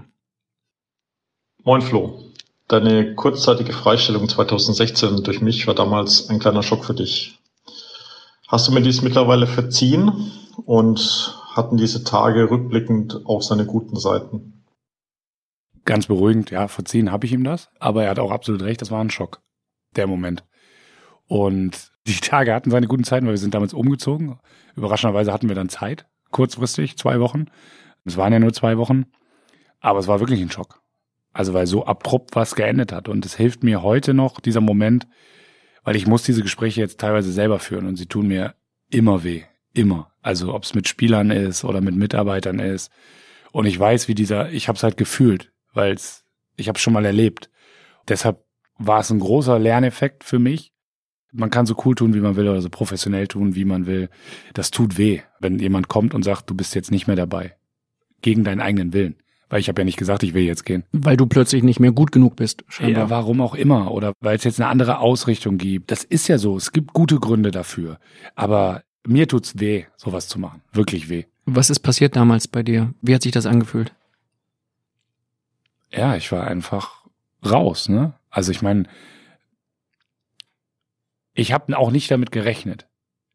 Also ich habe damit gerechnet, dass was passieren kann mit dem Trainerteam und ich habe damit gerechnet, dass mir jemand sagt, du, wir überlegen jetzt mal, ab morgen oder irgendwann, du bist jetzt nicht mehr bei den Profis, damit habe ich schon gerechnet, aber ich habe damit gerechnet, dass man mir relativ klar sagt, aber wir bieten dir was anderes an. Aber in dem Moment war es, wir stellen dich frei. Und das war ein Schock für mich. Wie fühlst du dich dann in dem Moment? Ist, bist du dann verstoßen von der Werder-Familie? Ist deine, deine Karriere verbaut oder was waren das für Gedanken, die du hattest? Nee, alles nicht. Es war einfach nur emotionaler Ausnahmezustand für einen kurzen Moment. Ja, was heißt für einen kurzen Moment? Schon für ein paar Tage, ne? Dann finde ich aber, gibt es verschiedene Arten, wie man darauf reagieren kann. Und auch das, also erstmal hat Frank das dann auch im Nachgang überragend gemacht und auch dann sich nochmal gemeldet und so weiter. Also das war alles, alles top. So gut, wie man sowas halt machen kann. Also gut kann man sowas eigentlich nie machen. Also wenn jemand weiß, wie man das richtig überragend macht, kann er sich gerne bei mir melden, dass der andere noch sich zum Abschied umarmt, dann wäre ein wichtiges Learning irgendwie. Aber ich muss sagen, dass ich in dem Moment, trotzdem ich wirklich traurig war, ich und auch Viktor und Thorsten, wir haben uns noch, also von der Mannschaft verabschiedet an dem Abend. Das war schwer. Aber mir war es auch wichtig, mich von den Physios, vom Arzt. Und das habe ich alles noch hingekriegt, bevor ich dann einfach nach Hause gefahren bin. Und ich finde, das ist wichtig, sich gut zu verabschieden, egal wie es passiert oder was passiert. Das ist mir schon realistisch wahrscheinlich nicht der einzige in meinem Leben, wo sowas passieren wird, wenn man in dem Geschäft arbeitet. Aber ich arbeite und hoffe, dass es der einzige bleibt, habe ich geschafft. Und das finde ich, finde ich, ist, ist okay, das hinzubekommen, so dann anständig Tschüss zu sagen. Gab es dann zu Hause daraufhin, weil du gerade gesagt hast, du hast es noch geschafft, dann nach Hause zu fahren, dann mal den emotionalen Knacks, wo du geweint hast, ein bisschen. Geweint habe ich nicht, aber es war einfach traurig. Man fragt sich dann, wie es weitergeht und ich habe aber trotzdem drei Tage später hat Werder ein Heimspiel gehabt. Das habe ich geguckt. Und da hat man mich schon in meinem Umfeld gefragt, warum tust du dir das an? Aber ich, ich wollte sehen, weil ich trotzdem ja diese Mannschaft, die habe ich ja weiter. Ich kann ja nicht vier Tage vorher sagen, ich tue alles dafür, dass ihr gewinnt und vier Tage später sagen, pff, ist mir doch egal, was ihr tut. Das passt nicht so in mein Bild. Trotzdem tat das auch weh, das Spiel zu sehen, weil man halt nicht mehr dabei war. Ne? Aber war eine sehr lehrreiche Erfahrung und es war ja dann auch relativ schnell klar, dass es weitergehen soll bei Werder und von daher sehr lehrreiche Erfahrung, sehr schmerzhafte Erfahrung, aber auch, glaube ich, eine sehr wichtige. Thorsten Frings hat dann damals gesagt, dass er nicht weiterarbeiten möchte bei Werder. Er hat im Phrasenmeer mal erklärt, dass er aus Loyalität zu Viktor Skripnik einen weiteren Werder-Job dann abgelehnt hat. Bei dir ist es anders verlaufen. Warum das? Ja, aber ich glaube auch nicht, dass Thorsten das so meint, dass das illoyal gegenüber Viktor war, sondern für mich gibt es eine Sache, die für mich niemals in Frage kommen würde. Nicht, dass sie damals im Raum stand, also das will ich damit nicht sagen, aber ich könnte nicht, wenn ich Co-Trainer irgendwo wäre, der Nachfolger werden. In der Situation, in der wir waren. Also es mag Situationen geben, wo das geht, wo es extrem professionell ist und ein anderes Verhältnis, aber Victor und ich waren Freunde. Also wenn mir das jemand angeboten hätte, das, das wäre nicht möglich gewesen. Ich habe ja auch vorhin erzählt, wie ich in diesem Verein, was ich dafür getan habe, bis ich überhaupt hauptberuflich da arbeiten konnte. Und es war von vornherein vollkommen klar, du gehst in den Co-Trainer-Bereich, aber du hast immer eine Option, zurückzugehen ins Leistungszentrum. Das war für mich auch eine Bedingung, das überhaupt zu machen. Und es ging ins Leistungszentrum zurück. Also war es für mich dann auch nicht wirklich eine Frage. Wenn man dann direkt den Job des Vorgängers übernommen hätte, das wäre schwierig gewesen. Das finde ich geht nicht. Aber so war es von vornherein vereinbart, es war besprochen, dass diese Möglichkeit geben soll. Und dann war sie ja auch für mich gut greifbar. Und ich konnte es halt einfach auch mit mir vereinbaren. Also weiter in diesem Verein zu arbeiten, nicht mehr in der ersten Reihe, zweite Reihe, erste Reihe sozusagen zu sein. Und deshalb war es okay. Du hast schon über deine emotionale Verbundenheit mit dem Verein gesprochen. Du bist Werder-Fan. Was ist so deine erste bewusste Erinnerung an Werder Bremen? Ja, ich habe es ja auch mal erzählt, in der, auch in der Elf Freunde. Können wir ruhig loben an dieser Stelle, die äh, Kollegen von Elf Freunde ja. machen äh, einen Riesenjob. Sind nicht immer die größten Bildfreunde, aber jeder hat eine Schwäche, ne? wir sind hier hingezogen nach Delmhorst, also in der Nähe von Bremen. Ich habe ja erzählt, früher Langenseifen und dann, also erst Siegen, Langenseifen, dann Delmhorst. Und mein Vater brachte mir immer aus Bremen, der ist eine Zeit lang gependelt, dann schon Werder, Utensilien mit, mal eine Postkarte und einen Schlüsselanhänger oder was damals halt so an Fanartikeln gab. Und dann haben wir eine Zeit lang hier gewohnt und dann habe ich die erste Werder-Karte geschenkt gekriegt in meinem Leben und bin mit meinem Vater zum Flutlichtspiel gegangen, Werder gegen Dortmund. Und dann wirklich so dieser Moment, Treppen hoch, Abendspiel, Weserstadion, das erste Mal, Flutlicht. Das war prägend. Das hat mich nicht mehr losgelassen. Welche Tribüne war das? Das müsste die heutige Nordtribüne gewesen sein. Es war damals ein 2 zu 0 Sieg? von Werder Bremen gegen Dortmund? Das weiß ich nicht mehr ganz genau. Muss ich ganz ehrlich sagen. Tore Riedle und Neubart. Ah, okay. Und du hast mal erzählt, dass Uli Borowka auf dem Platz derbe zugelangt hat. Daran kann ich mir erinnern, das hat der damalige Sitznachbar gesagt. Mhm. Der Mann fürs Grobe. Der dich dann auch in der letzten Saison mal scharf kritisiert hat, der Mann fürs Grobe, Uli Borowka, und gesagt hat, Kofeld ist nicht mehr der richtige Trainer. Es ist doch legitim, wenn Uli, das, das ist eine andere Ebene. Also es ist vielleicht nochmal ein guter Moment, das auch klarzustellen. Also es gab ja in diesem Zuge zum Beispiel auch eine sehr klare inhaltliche Kritik von Rune Bratzett. Die hat mich überhaupt nicht gestört. Es ging mir lediglich darum, diesen Vorwurf, den konnte ich nicht stehen lassen. Da ist jemand, der nur klüngelt und der nicht alles im Sinne von Werder macht. Den kann ich nicht stehen lassen. Wenn Uli Borowka sagt, ich bin nicht der richtige Trainer und ich mache keine Spieler besser, dann ist das seine Meinung. Und wenn wir uns das nächste Mal am Trainingsplatz sehen, und das tun wir häufiger, dann werde ich ihm, wenn es Corona-bedingt wieder geht, die Hand geben und ich würde sehr, sehr gerne mit Rune Bratzeit mal einen Kaffee trinken, weil ich den grundsätzlich so, ich kenne ihn nicht, aber so wie er wirkt, eigentlich sehr schätze. Also ich habe überhaupt kein Problem mit dieser Art von Kritik. Ist so. Muss man mit leben, sonst kannst du nicht Bundesliga-Trainer sein. Wie lange hast du den Verein dann als Fan verfolgt? Ja, das kann man, glaube ich, gar nicht klar abtrennen. Also ich bin 2001 dann zu Werder gekommen als durchschnittlich bis unterdurchschnittlich talentierter Torwart. In der dritten hast du dann gespielt, ne? Genau, in der dritten gespielt. Und wie Olli Hüsing betont hat, durftest aber in der zweiten auch mittrainieren bei den. Genau, wir brauchten immer einen Trainingstorwart und da durfte ich da mittrainieren und äh, war auch eine tolle Zeit. Also auch viele Jungs kennengelernt da und unter Thomas Wolter. Und dann in dem Moment, wo man dann wirklich, glaube ich, hauptamtlich gearbeitet hat, da ist das Fansein nicht weggegangen, aber es ist ja etwas in den Hintergrund gerückt, weil man dann ja wirklich direkt dran war. Und da gab es auch mal eine sehr, finde ich, einen Dialog, der da irgendwie zupasst. Ich habe in meiner Co-Trainerzeit mal mit Lukas Fröde, auch noch aktueller Spieler, nicht von Werder, aber spielt in Karlsruhe jetzt und äh, wir kannten uns auch lange aus dem Jugendbereich, haben auch einen gewissen Weg zusammen gegangen. Wir saßen im Kraftraum und er, er hat trainiert, ich habe ihm zugeguckt und ja, wir haben mal wieder so, was besser werden muss und was alles passieren muss. Und dann hat, äh, ich weiß gar nicht wer, ob er es gesagt hat oder ich gesagt hat, aber schreiben wir es ihm mal zu. Er hat gesagt, aber wir sind jetzt hier auch mittendrin. Wir machen das ja jetzt gerade. Also wir können jetzt nicht einfach nur meckern, sondern das ist jetzt unsere Zeit. Ich finde, das ist echt so, das, das muss man sich immer vor Augen rufen. Also, weil zum Fansein gehört ja auch völlig legitim, mache ich auch, wenn ich Fan bin. Das Kritisieren, warum nicht das, warum das. Und man muss diesen Schritt hinbekommen zu, ich gestalte jetzt. So, und ich bin dafür verantwortlich.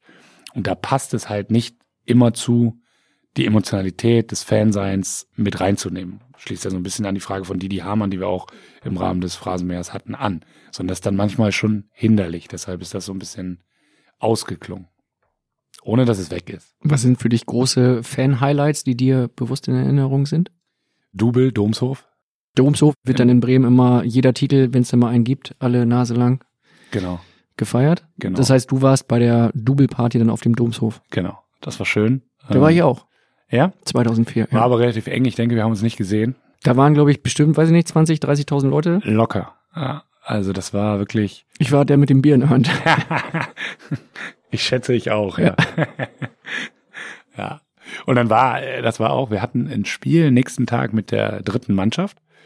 Ich bin an dem Abend nicht feiern gegangen, weil wir nächsten Tag das Spiel hatten. Und am nächsten Tag ist das Spiel abgesagt worden in der Bremenliga. Warum weiß ich bis heute nicht. Da war ich so sauer, weil man mir diesen Abend genommen hat.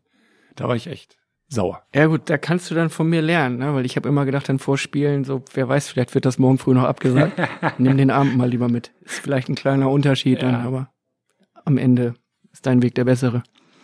Bist du bei Auswärtsfahrten auch mitgefahren dann? Nein. Aber Heimspiel hast du mitgenommen. Das war einer der großen Vorteile, dass man dann bei Werder war, dass wir Karten gekriegt haben für die Heimspiele. Und äh, ich habe mit Begeisterung die Heimspiele gesehen, war immer da, war auch immer früh da. Für mich ist das total toll, wenn die Mannschaften reingekommen sind, das Warm-up zu sehen, dieses Ganze, wie sich das aufbaut, habe ich immer total genossen.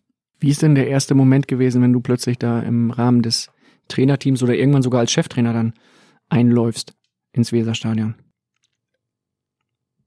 Wahnsinnig nervös wahnsinnig viel prasselt auf einen ein und ich habe das neulich nochmal gemerkt. Wir hatten im Sommer letzten Jahres hatten wir dieses DFB-Pokal Heimspiel gegen Atlas Delmenhorst, eine Mannschaft hier aus der Region, macht Sinn, Delmenhorst und äh, er hat auch ein ehemaliger Spieler von mir gespielt, Nick Köster. Ähm, hatte ich auch im Jugendbereich, der war Kapitän von Atlas und der ist das erste Mal, ich bin am Tunnel an ihm vorbeigegangen und der ist das erste Mal in dieses Weserstadion eingelaufen. Und da habe ich so ein bisschen nochmal die Augen gesehen, die ich, glaube ich, damals hatte. Das ist auch schwer zu beschreiben. Das ist, das strömt auf dich ein. Das ist ja, also es verschwimmt ein bisschen. Du nimmst nicht einzelne Leute wahr, aber es ist einfach Energie. Unglaublich. Und wir hatten unser erstes Heimspiel, haben wir damals gehabt gegen Stuttgart als Co-Trainer zu Hause. War auch ein Abendspiel. Und wir haben gewonnen durch eine Freischussvariante Finn Bartels. Schleife gelaufen am 16er, dann am Elfmeterpunkt das Tor gemacht. Und es war alles, was man sich je erträumt hat. Ne? Also Flutlicht, Weserstadion, Heimsieg und du sitzt auf der Bank. Also war schon krass. Von was bist du heute noch Fan? Fernab jetzt von Werder, fernab vom Fußball? Ja, ich glaube, es ist ja bekannt. Tennis. Roger Federer ist schon jemand, den ich unglaublich bewundere, weil er es schafft, einen Sport über so lange Jahre nicht nur so erfolgreich, sondern so elegant aussehen zu lassen. Da muss ich sagen, bin ich wirklich ein Fan. Wie sieht das denn aus? Wie konsumierst du das zu Hause? Ich versuche so viel zu gucken, wie es irgendwie geht. Also wenn Tennis läuft und er spielt, dann überlege ich schon, ob ich das einrichten kann. Das ist beim Tennis manchmal schwer, weil sich die, ich sag mal, Anstoßzeiten ja manchmal verschieben bei den Turnieren, je nachdem, wie lange das Match vorher war und so weiter. Deshalb bin ich froh, dass er häufig Night Sessions spielt. Da ist es dann in der Regel klar, wann er spielt.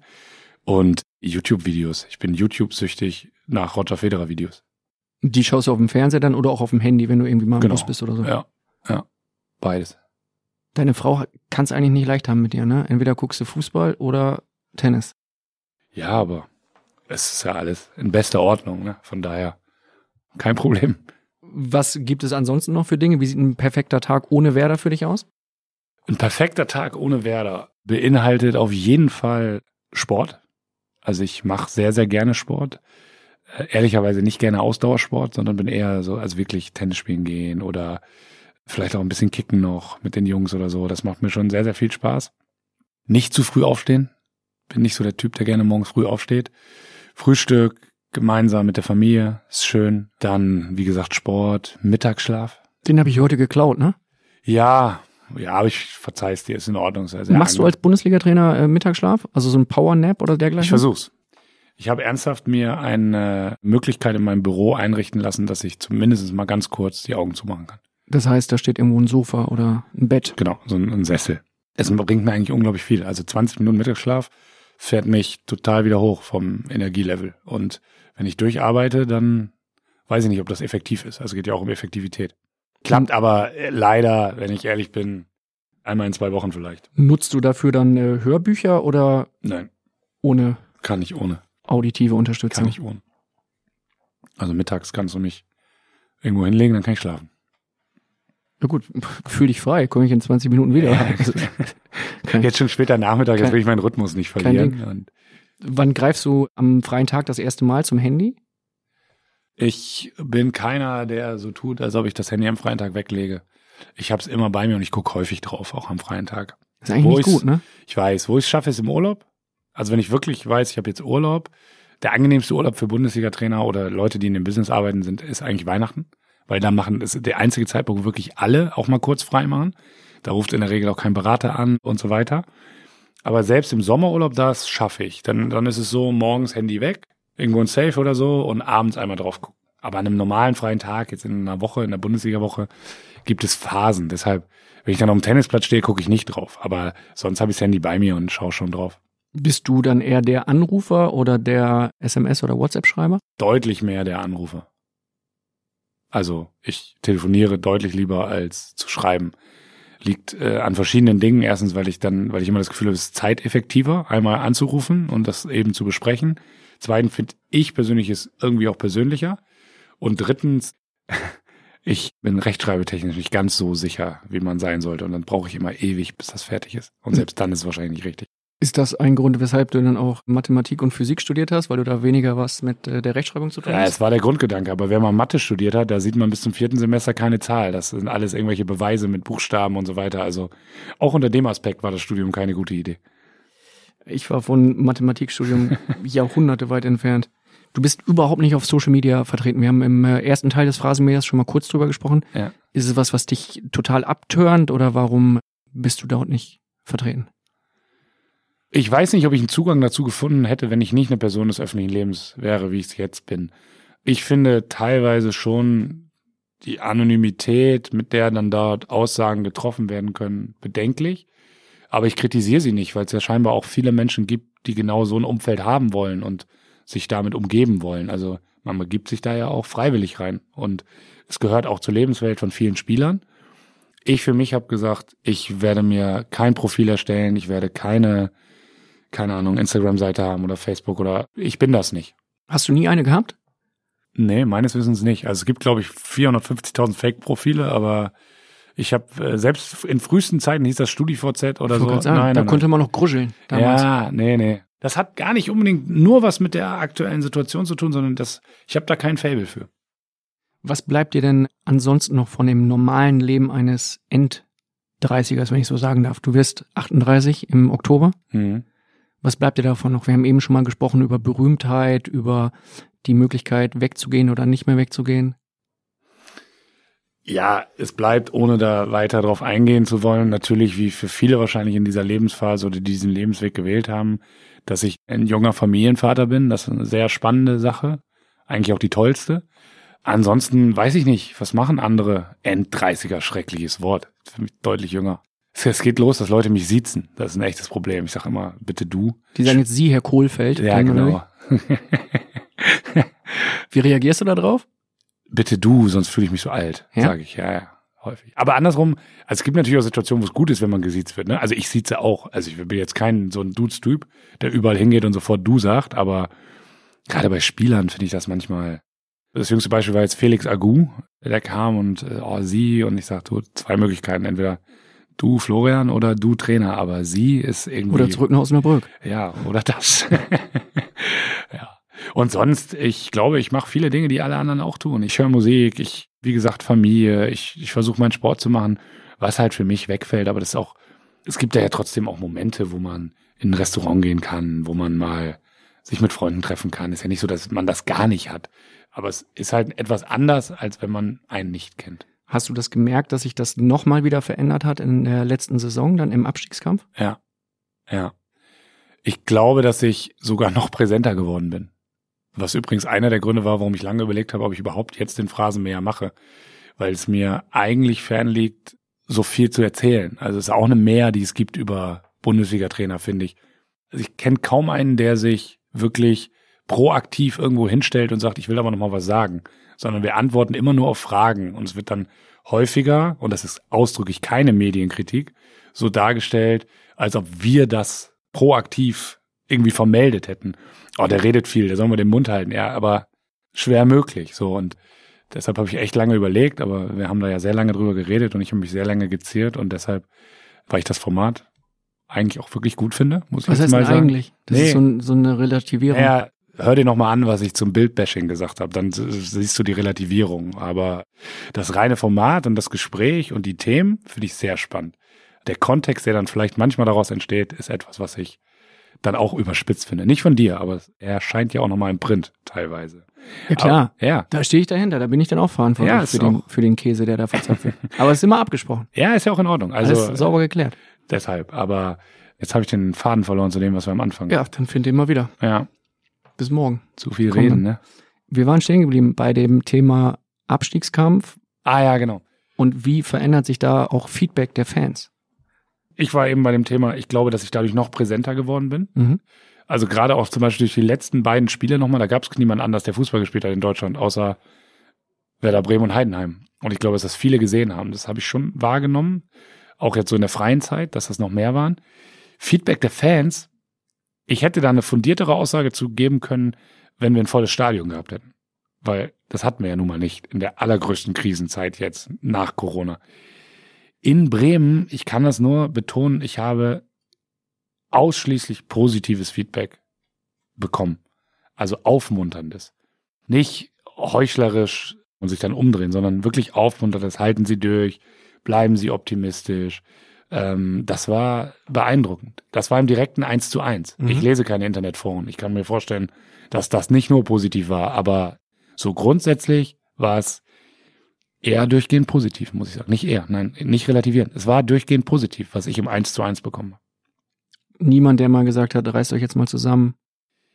Ja, natürlich sagen die Leute, aber das ist ja auch ehrlich. In dem persönlichen Feedback sagen sie eher so Dinge wie, halten Sie durch. Aber jetzt müsst ihr auch mal punkten, ne? Aber das ist ja keine, ist ja für mich kein negatives Feedback. Oder sonstiges haben die Leute auch gesagt, als wir letztes Jahr zwischendurch mal Sechster waren oder im Pokal-Halbfinale standen. Das schätzt man ja auch an Bremen. Das muss man ja einfach so sagen. Das muss man auch wertschätzen, dass das ein spezielles Umfeld ist. Gab es mal Momente, wo du es bereut hast, den Schritt zu machen zum Bundesliga-Trainer? Nein, bereut nie, aber es gab schon Momente, wo ich mich an eine Aussage, die soll nicht klagend klingen, das, das ist sie nicht, die ich schon mal getroffen habe, auch vor einiger Zeit. Den größten Respekt habe ich davor, wenn das hier irgendwann zu Ende ist, dass ich auch ein Stück Heimat verliere, weil es meine Heimatstadt. Dass das nie wieder so sein wird wie vorher, das ist mir völlig klar. Aber ich will irgendwann, wenn ich nicht mehr Werder-Trainer bin, ob freiwillig oder nicht freiwillig, will ich trotzdem immer wieder das mit einem guten Gefühl nach Bremen kommen, weil das meine Heimatstadt ist. Und das darf nicht verloren gehen. Und natürlich gibt es Momente, wo du dich ja fragst, wie reagiert denn der Bremer, wenn das hier wirklich schief geht? Darüber habe ich mir schon Gedanken gemacht, aber auch nicht zu viele, weil wir waren im Fokus komplett drin. Ne? Das heißt, dass du dieses Szenario nie durchdacht hast? Nee. Nicht, nicht so, dass man sagen könnte, was passiert, wenn. Also man beschäftigt sich mit Eventualitäten, das ist ja vollkommen klar. Und wir haben über den Mainz-Moment geredet mhm. und so weiter. Aber jetzt, dass ich gesagt habe, wenn wir absteigen, dann passiert das, das und das, sowohl im privaten als auch im beruflichen. Nein, und das ist ja auch, wir haben alle uns darauf geeinigt, vor, also im Verein, Monate bevor der Abstiegskampf zu Ende ging, auf eine Sprachregelung, die wir alle immer wiederholt haben. Wir sprechen in dem Moment, wo das letzte Spiel vorbei ist, weil wir gesagt haben, wir gehen diesen Weg gemeinsam bis dahin und wir sprechen, wenn das letzte Spiel vorbei ist. Dem Trainer wird das dann ausgelegt wie Koketterie mit anderen Vereinen. Also das habe ich auch nicht verstanden, sondern es ging wirklich darum, wir mussten alle sehen, was macht dieser Moment mit uns, wenn es gut läuft oder wenn es schlecht läuft. Und genauso haben wir es geregelt. Und das fand ich auch vollkommen legitim. Und deshalb habe ich das vorher nicht durchgespielt. Ist es dir manchmal unangenehm in, in, Gesprächen mit deiner Familie, mit Freunden, mit deiner Frau, wenn es immer um Fußball geht? Weil andere vielleicht zu kurz kommen und das Hauptinteresse immer auf dir und deinem Job liegt? Unangenehm ist vielleicht zu weit gegriffen, weil wir das auch einfach kennen. Wir reden ja nicht erst über Fußball, seit ich Bundesliga-Trainer bin, sondern das ist ja Teil unseres Lebens und des Freundeskreises schon immer. Aber ob man es glaubt oder nicht, ich stehe eigentlich nicht immer gerne im Mittelpunkt. Und das finde ich manchmal unangenehm. Das ist ein bisschen schwierig als einer von 18 Bundesliga-Trainer, ne? Ja, richtig. Und es ist auch so, dass das total variiert. Also ich bin zum Beispiel, ich gehe unglaublich gerne als Trainer ins Weserstadion rein. Weiß, ich stehe im Mittelpunkt und das genieße ich auch. Das ist überhaupt gar keine Frage. Da würde ich komplett lügen, wenn das falsch wäre. Aber es gibt halt andere Lebenskontexte, wo ich das überhaupt nicht mag.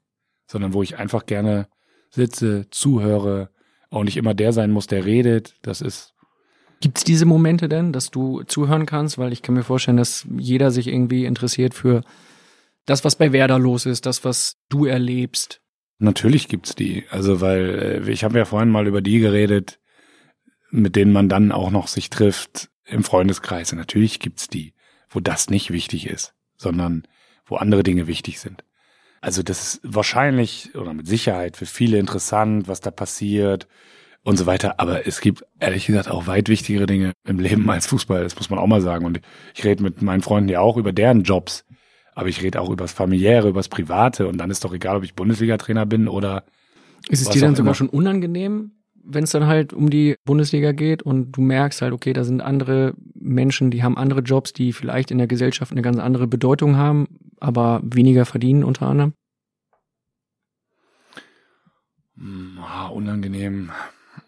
Du meinst in der Hinsicht, aufgrund der finanziellen Unterschiede, die dann vielleicht entstanden sind? Und, oder? und auch aufgrund der Tatsache, dass du mehr im Rampenlicht stehst, also dass der Fußballer, der Bundesliga-Trainer, der Bundesligaspieler viel mehr im Rampenlicht steht als wer anders, ein Polizist, eine Krankenschwester. Also das ist ja auch etwas, wofür wir auch etwas geben. Also wir haben jetzt, glaube ich, eine lange Zeit in diesem Gespräch darüber geredet, was ich nicht mehr machen kann.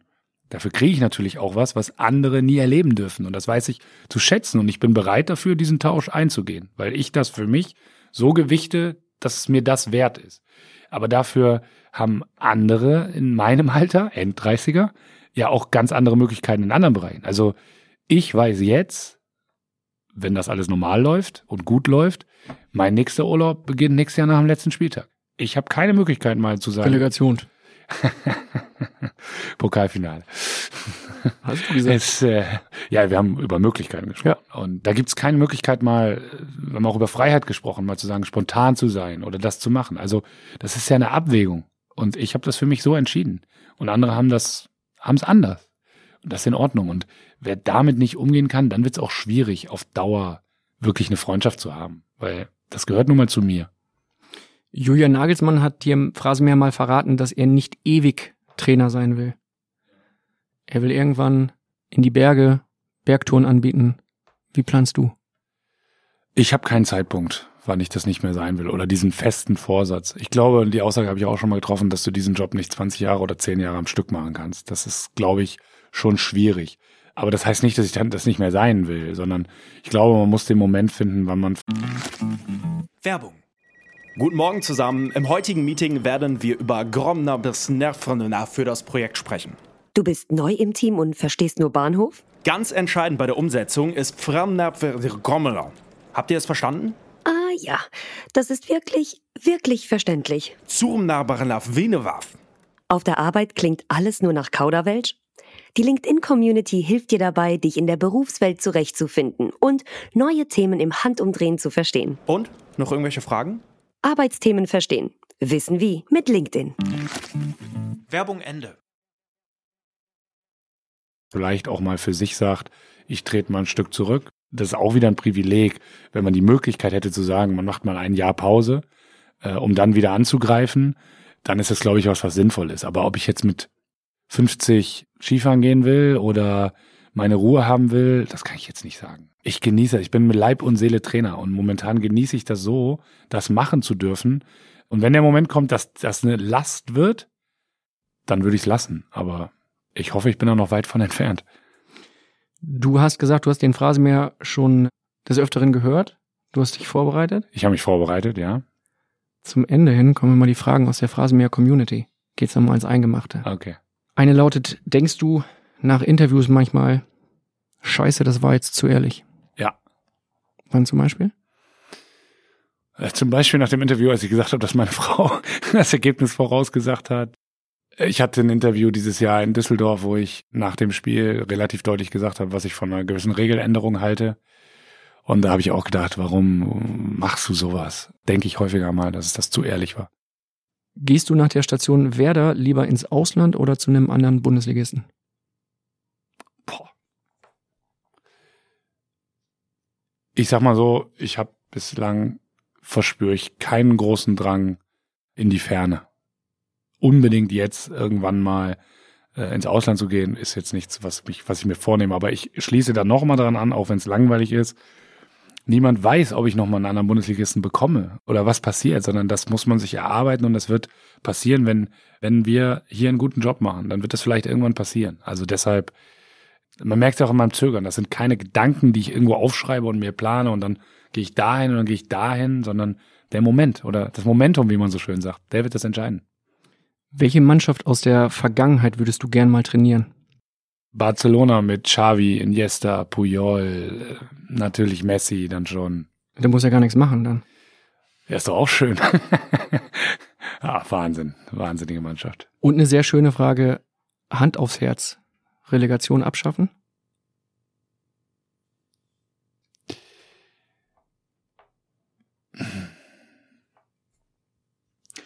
Also, vielleicht ärgere ich mich wieder, aber ja. Ja? Ja.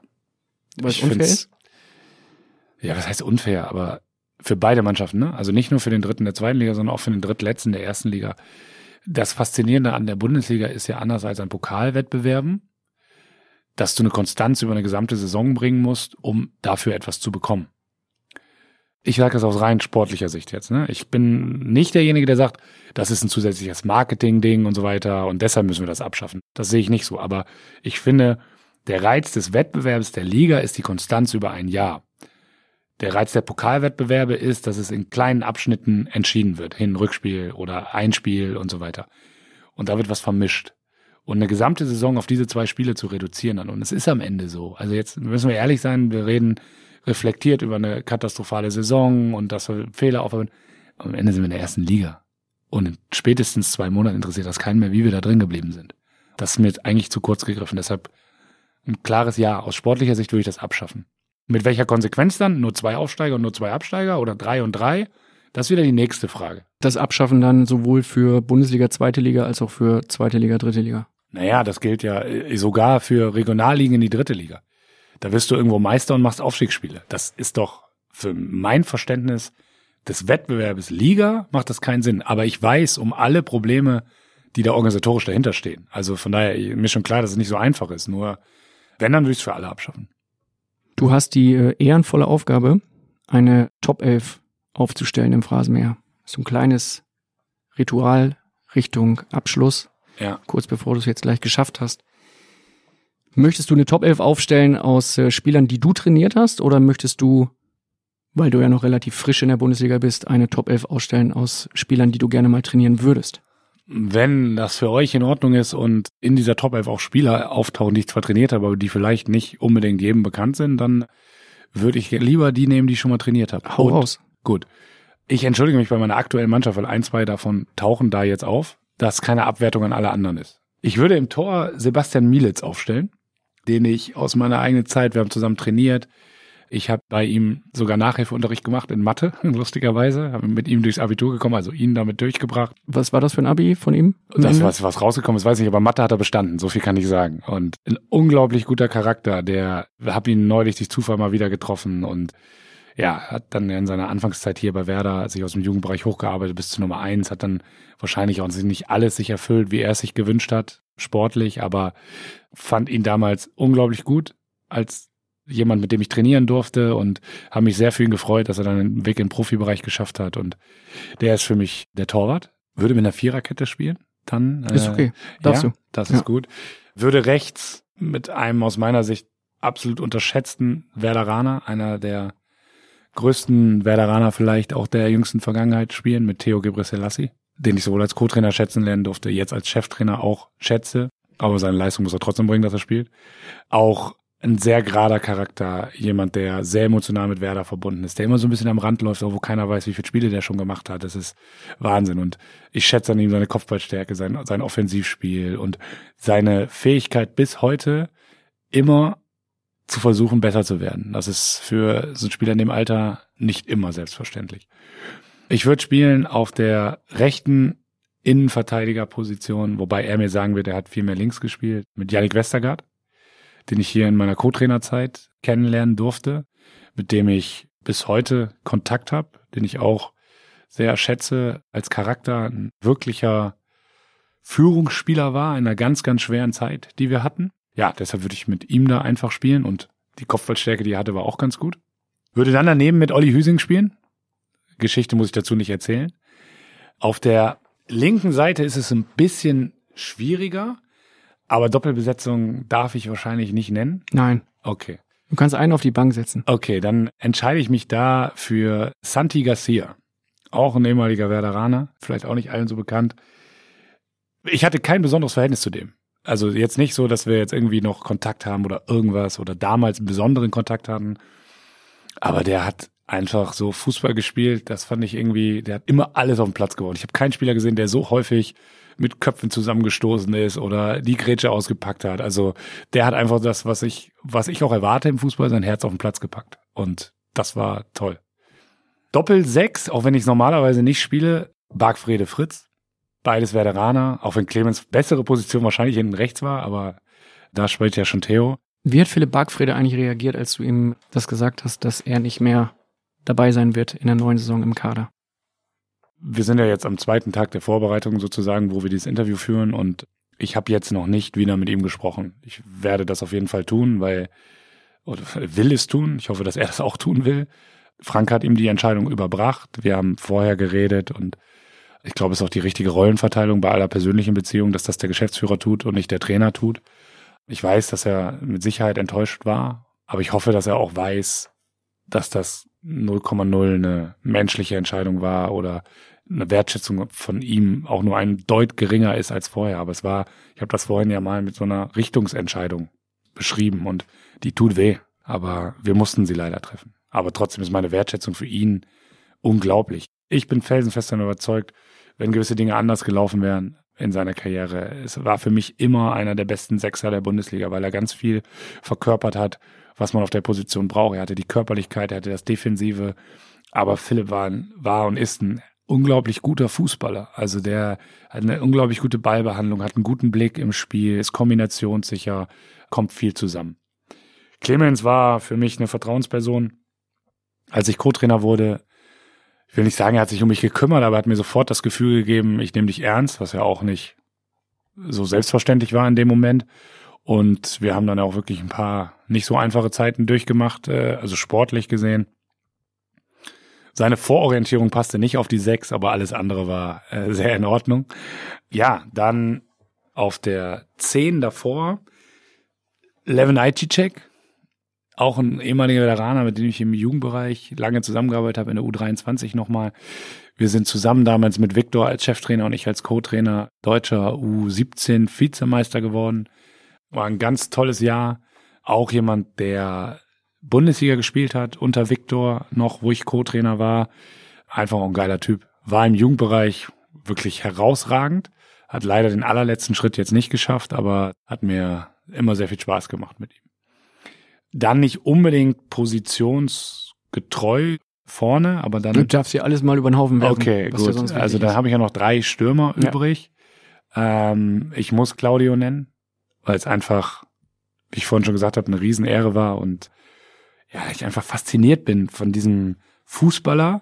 Aber ich sage das ja häufiger mal über ihn oder habe das schon häufiger gesagt. Der hat es bis zum letzten Moment gespielt, weil er dieses Spiel liebt. Und das hat man ihm angemerkt. Sonntags morgens Spielersatztraining. Der junge Trainer Florian Kofeld sagt zu Claudio Pizarro, du musst nicht mit raus. Du kannst auch drin bleiben. Wir spielen vier gegen vier. Bleib drin, alles kann. Dann guckt er dich an wie ein Auto. Als ob du ihm sein Spielzeug wegnehmen willst. Natürlich komme ich mit raus. Wir spielen Fußball. Deshalb auf jeden Fall Claudio Pizarro. Milot Rashica. Ich weiß nicht, ob Milot sagen würde, dass wir ein überragendes Verhältnis haben. Weiß ich nicht. Aber Milot war der Spieler, wo ich konsequent war, durchgehend konsequent. Ich habe ihn auf die Tribüne gesetzt, mal, aus dem Kader genommen. Aber ich hatte immer das Gefühl, dass er aus den Dingen, die wir gemeinsam gemacht haben, gelernt hat. Also ich habe ihn aus dem Kader mal genommen, das war letzte Saison nach Nürnberg, war, sagen wir mal, sein Defensivverhalten suboptimal. Also vorletzte Saison. Vorletzte Saison, ja. genau, ja, genau. Es war einfach toll, seine Entwicklung zu sehen, wie er hier war. Und wir haben ein gutes, professionelles Verhältnis, aber das ist jetzt nicht irgendwie so. Und es war ein Spieler, der nur er hat sich entwickelt, den kann keiner entwickeln. Also ein Spieler kann sich nur selber entwickeln, aber es war einfach schön zu sehen. Und ich finde es ein außergewöhnlicher Spieler, der auch noch einiges vor sich hat, aus meiner Sicht. Letzter ist Max. Besonderer Spieler, besonderer, besonderer Mensch, äh, mit allen Ecken und Kanten, die er hat, aber Vertrauensperson, ohne dass wir jeden Tag zusammengehangen haben. Also wirklich, mit Max spricht man, wenn man was zu besprechen hat, nicht umzusprechen. Ich mag das. Also ehrlicher Typ, gerade, klar. Würdest du ihn gerne eines Tages wirklich nochmal trainieren? In echt? Das weiß ich nicht. Wenn die Situation das ergibt, er das will, er allen Ehrgeiz dafür hat, ich glaube, dass in die Mannschaft passt, weil du darfst keinen Spieler holen, nur weil du mal eine tolle Vergangenheit hattest, dann, dann sehr gerne. Aber man muss auch sagen, wir haben jetzt kein Zeitfenster und eine Schnittmenge mehr von noch zehn Jahren, würde ich sagen, sondern wenn, dann haben wir noch zwei, drei Jahre, wo das nochmal passiert. Es ist kein Muss. Man muss auch mal sagen, das war, weil jetzt reden wir ja über mich und die Beziehung zu den Spielern. Ich war so ein junger Trainer in dem Moment, dass ich immer noch bin und an so einem starken Charakter mit dem zusammenzuarbeiten, das war super. Und ob man das wieder aufwärmen muss, weiß man auch nicht. Also gibt's für und wieder. Was ich weiß, ist, dass der Kontakt zu ihm mit Sicherheit nicht abreißen wird. Und auf die Bank setze ich, weil einen darf ich. Dann doch noch einen Stürmer. Niklas Füllkrug. Korrekt. Weil der hätte nämlich sonst gesagt, wir brauchen in den letzten 15 Minuten nochmal einen kopfballstarken so. Stürmer. Ich sehe, du Theater hast mir gegeben. die ja. letzten vier Stunden gut zugehört. Definitiv. Dann ist meine hab, Begründung da hinfällig. Ich habe schon überlegt, dass wir den sonst anrufen und dann, Niklas, du bist nicht in der Top 11 vom Trainer. Genau. Das hätte wieder Theater gegeben. Im Sinne der friedvollen Interviews nach dem Spiel sitzt Niklas für die letzten 15 Minuten auf der Bank. Sehr gut, wird Ihnen sicherlich freuen. Tolle Nachricht. Die letzte Frage übrigens, die gebührt deinem Chef, den wir noch ein letztes Mal hören. Frank Baumann meldet sich zum Abschluss von Folge 2 noch einmal zu Wort bei dir. Man kann es kaum glauben, aber du bist mittlerweile der zweitdienstälteste Trainer der Bundesliga. Wie schnell sind für dich die letzten knapp drei Jahre verflogen? Wie im Flug. Also wirklich. Verflogen trifft ganz gut. Ja. Also ich weiß noch, wie ich vor dem ersten Bundesligaspiel in Frankfurt in meinem Hotelzimmer saß. Also es war das Auswärtsspiel in Frankfurt, da war ich interimsweise Cheftrainer. Und was dann alles passiert ist. Und auf der anderen Seite so viele Erlebnisse, die vonstatten gegangen sind. Aber gefühlt hat das gestern begonnen. Und es ist wirklich verrückt, dass ich mit nahezu drei Jahr Dienstjahren der zweitdienstälteste Trainer der Bundesliga bin. Sagt halt auch viel aus. Aber für mich persönlich so viel erlebt, so viel mitgenommen, so viel Menschen und auch schon so viel Spieler gehabt, mit denen man arbeiten durfte, so viele Menschen kennengelernt, so geile Spiele gehabt, schlimme Spiele gehabt, aber eigentlich habe ich das Gefühl, es war gestern, dass es angefangen hat. Du kannst dich jetzt hier hinsetzen und kannst sagen, oh, ich habe schon alle kommen und gehen sehen, die ganzen jungen wilden Trainer. Ja. Gab es eigentlich mal eine Situation, wo wir über dienstälteste Trainer sprechen, wo dir das Du angeboten wurde, wo du gedacht hast, irre, Ja. dass der mir jetzt das Du anbietet? Ja, Jupp Heynckes. Ja? Ja. Auswärtsspiel in München. Dann gehst du in München, ist es so, du, also du gehst diesen Tunnel, den ja jeder kennt, hoch, Gästekamin ist rechts. Links ist dann auch das Trainerbüro bei Bayern, also links von, von dem Eingang. Und da gehst du durch zu PK und dann kommt dann der jeweilige Bayern-Trainer zu dir. In dem Fall war das Jupp Heynckes. Und wir hatten da wirklich ein gutes Spiel gemacht, haben 4-2, glaube ich, verloren. Was eigentlich schon mal per se kein gutes Spiel gewesen sein kann, aber äh, es war wirklich knapp. Wir haben geführt und haben sehr aktiven Fußball gespielt. Ich weiß nicht, wer sich erinnert. Er sagte dann zu mir, oh, das habt ihr äh, wirklich gut gemacht. Ich weiß, du willst das jetzt nicht hören und so weiter. Ich meine, das war Jupp Heynckes, ne? Und äh, da war ich keine halbes Jahr Bundesliga-Trainer oder so, wenn überhaupt. Und dann habe ich ihn gesiezt und er sagt, sag mal, bist du verrückt? Wir sind Kollegen. Und da habe ich gesagt, okay, ja, gut. Vielen Dank, Herr Heinkes. Zu wem von den äh, aktuellen Trainern hast du einen besten Rat? Ja, unterschiedlich, gar nicht unbedingt nur Bundesliga. Also ich habe mit Sicherheit zu Thorsten noch einen sehr engen Draht, also Thorsten Frings, mit Julian, weil wir uns halt schon so lange kennen. Rosi Baumgart, also Steffen Baumgart, natürlich über den Fußballlehrerlehrgang. Das sind so die, mit denen man sehr regelmäßig spricht. Aber ich muss sagen, es gibt auch kaum einen Kollegen, mit dem man nicht ab und zu spricht oder sich mal trifft, äh, also mal, mal sieht. Man sieht sich rund um die Spiele und also die allerwenigsten, wo ich sage, da ist eigentlich kein Verhältnis da. Auf welche Pressekonferenz im Jahr freust du dich am allermeisten und welchen Trainer, der dann neben dir sitzt? Also Christian Streich ist schon was, worauf man sich freut, weil man merkt, das ist ehrlich, was da passiert, was er da sagt. Das ist schon eine Freude. Außerdem muss man sich konzentrieren, dass man ihn versteht. Das ist auch. Urs Fischer auch, will das damit nicht abwerten, aber Union Berlin finde ich ganz speziell in der alten Försterei im Stehen die PK zu machen. Das gibt's sonst nicht. Da steht man an so Stehtischen und da freue ich mich auch drauf, dass wir da nächstes Jahr wieder hinfahren dürfen. Dann sage ich Danke an Christian Kohlfeld, wie wir dich jetzt kennengelernt haben. Ich bedanke mich für zwei sehr intensive Folgen. Das hat äh, mir großen Spaß gemacht. Gibt es jemanden, bei dem du dich bedanken möchtest? Ja, erstmal vielen Dank, dass ich hier sein durfte. In dem Falle bei dir, weil ich glaube, es ist nicht langweilig geworden. Und ansonsten vielen Dank an Benjamin Blümchen. Das war echt toll. Und wahrscheinlich vielen Dank an deine Familie, auch wenn du nicht gerne über deine Familie sprichst, aber wenn ich so durchgehe, was sie alles mit dir erlebt hat, was deine Frau mit dir erlebt hat, vom Studenten gescheitert im ersten Studiengang, dann über verschiedene Trainerstationen bei Werder, jetzt zum Bundesliga-Trainer, mit dem letzten Jahr dann nochmal, das hat, glaube ich, wahrscheinlich schon viel Energie gekostet. Das definitiv. Und wenn man irgendwann mal auf irgendwas zurückblickt, dann wird der Dank auch vielleicht mal öffentlich. Aber momentan ist es, glaube ich, es ist einfach eine bewusste Entscheidung, das aus der Öffentlichkeit rauszuhalten, weil wir haben ja eben mal über Abwägung geredet, was man auch teilweise aufgibt, um das erleben zu dürfen, was ich auf erlebe. Und diese Entscheidung möchte ich nicht für meine Kinder zum Beispiel treffen. Das sollen sie irgendwann selber entscheiden, ob sie das wollen oder nicht. Respektiere ich komplett und beende den Phrasenmährten mit einem großen Dankeschön an dich. Vielen Dank, Florian Kofeld. Danke dir, Kai. Das dickste Dankeschön bei der Produktion mit Florian Kofeld geht heute an den sogenannten Bayern Insider. Das ist Christian Falk aus München, ein Bildkollege, der für Teil 1 die wunderbare Videofrage von Arsene Wenger besorgt hat. Der Falki, der hat übrigens auch ein Buch geschrieben. Das trägt den Titel Bayern Insider und darin stehen sehr lustige und sehr interessante Geschichten rund um den FC Bayern.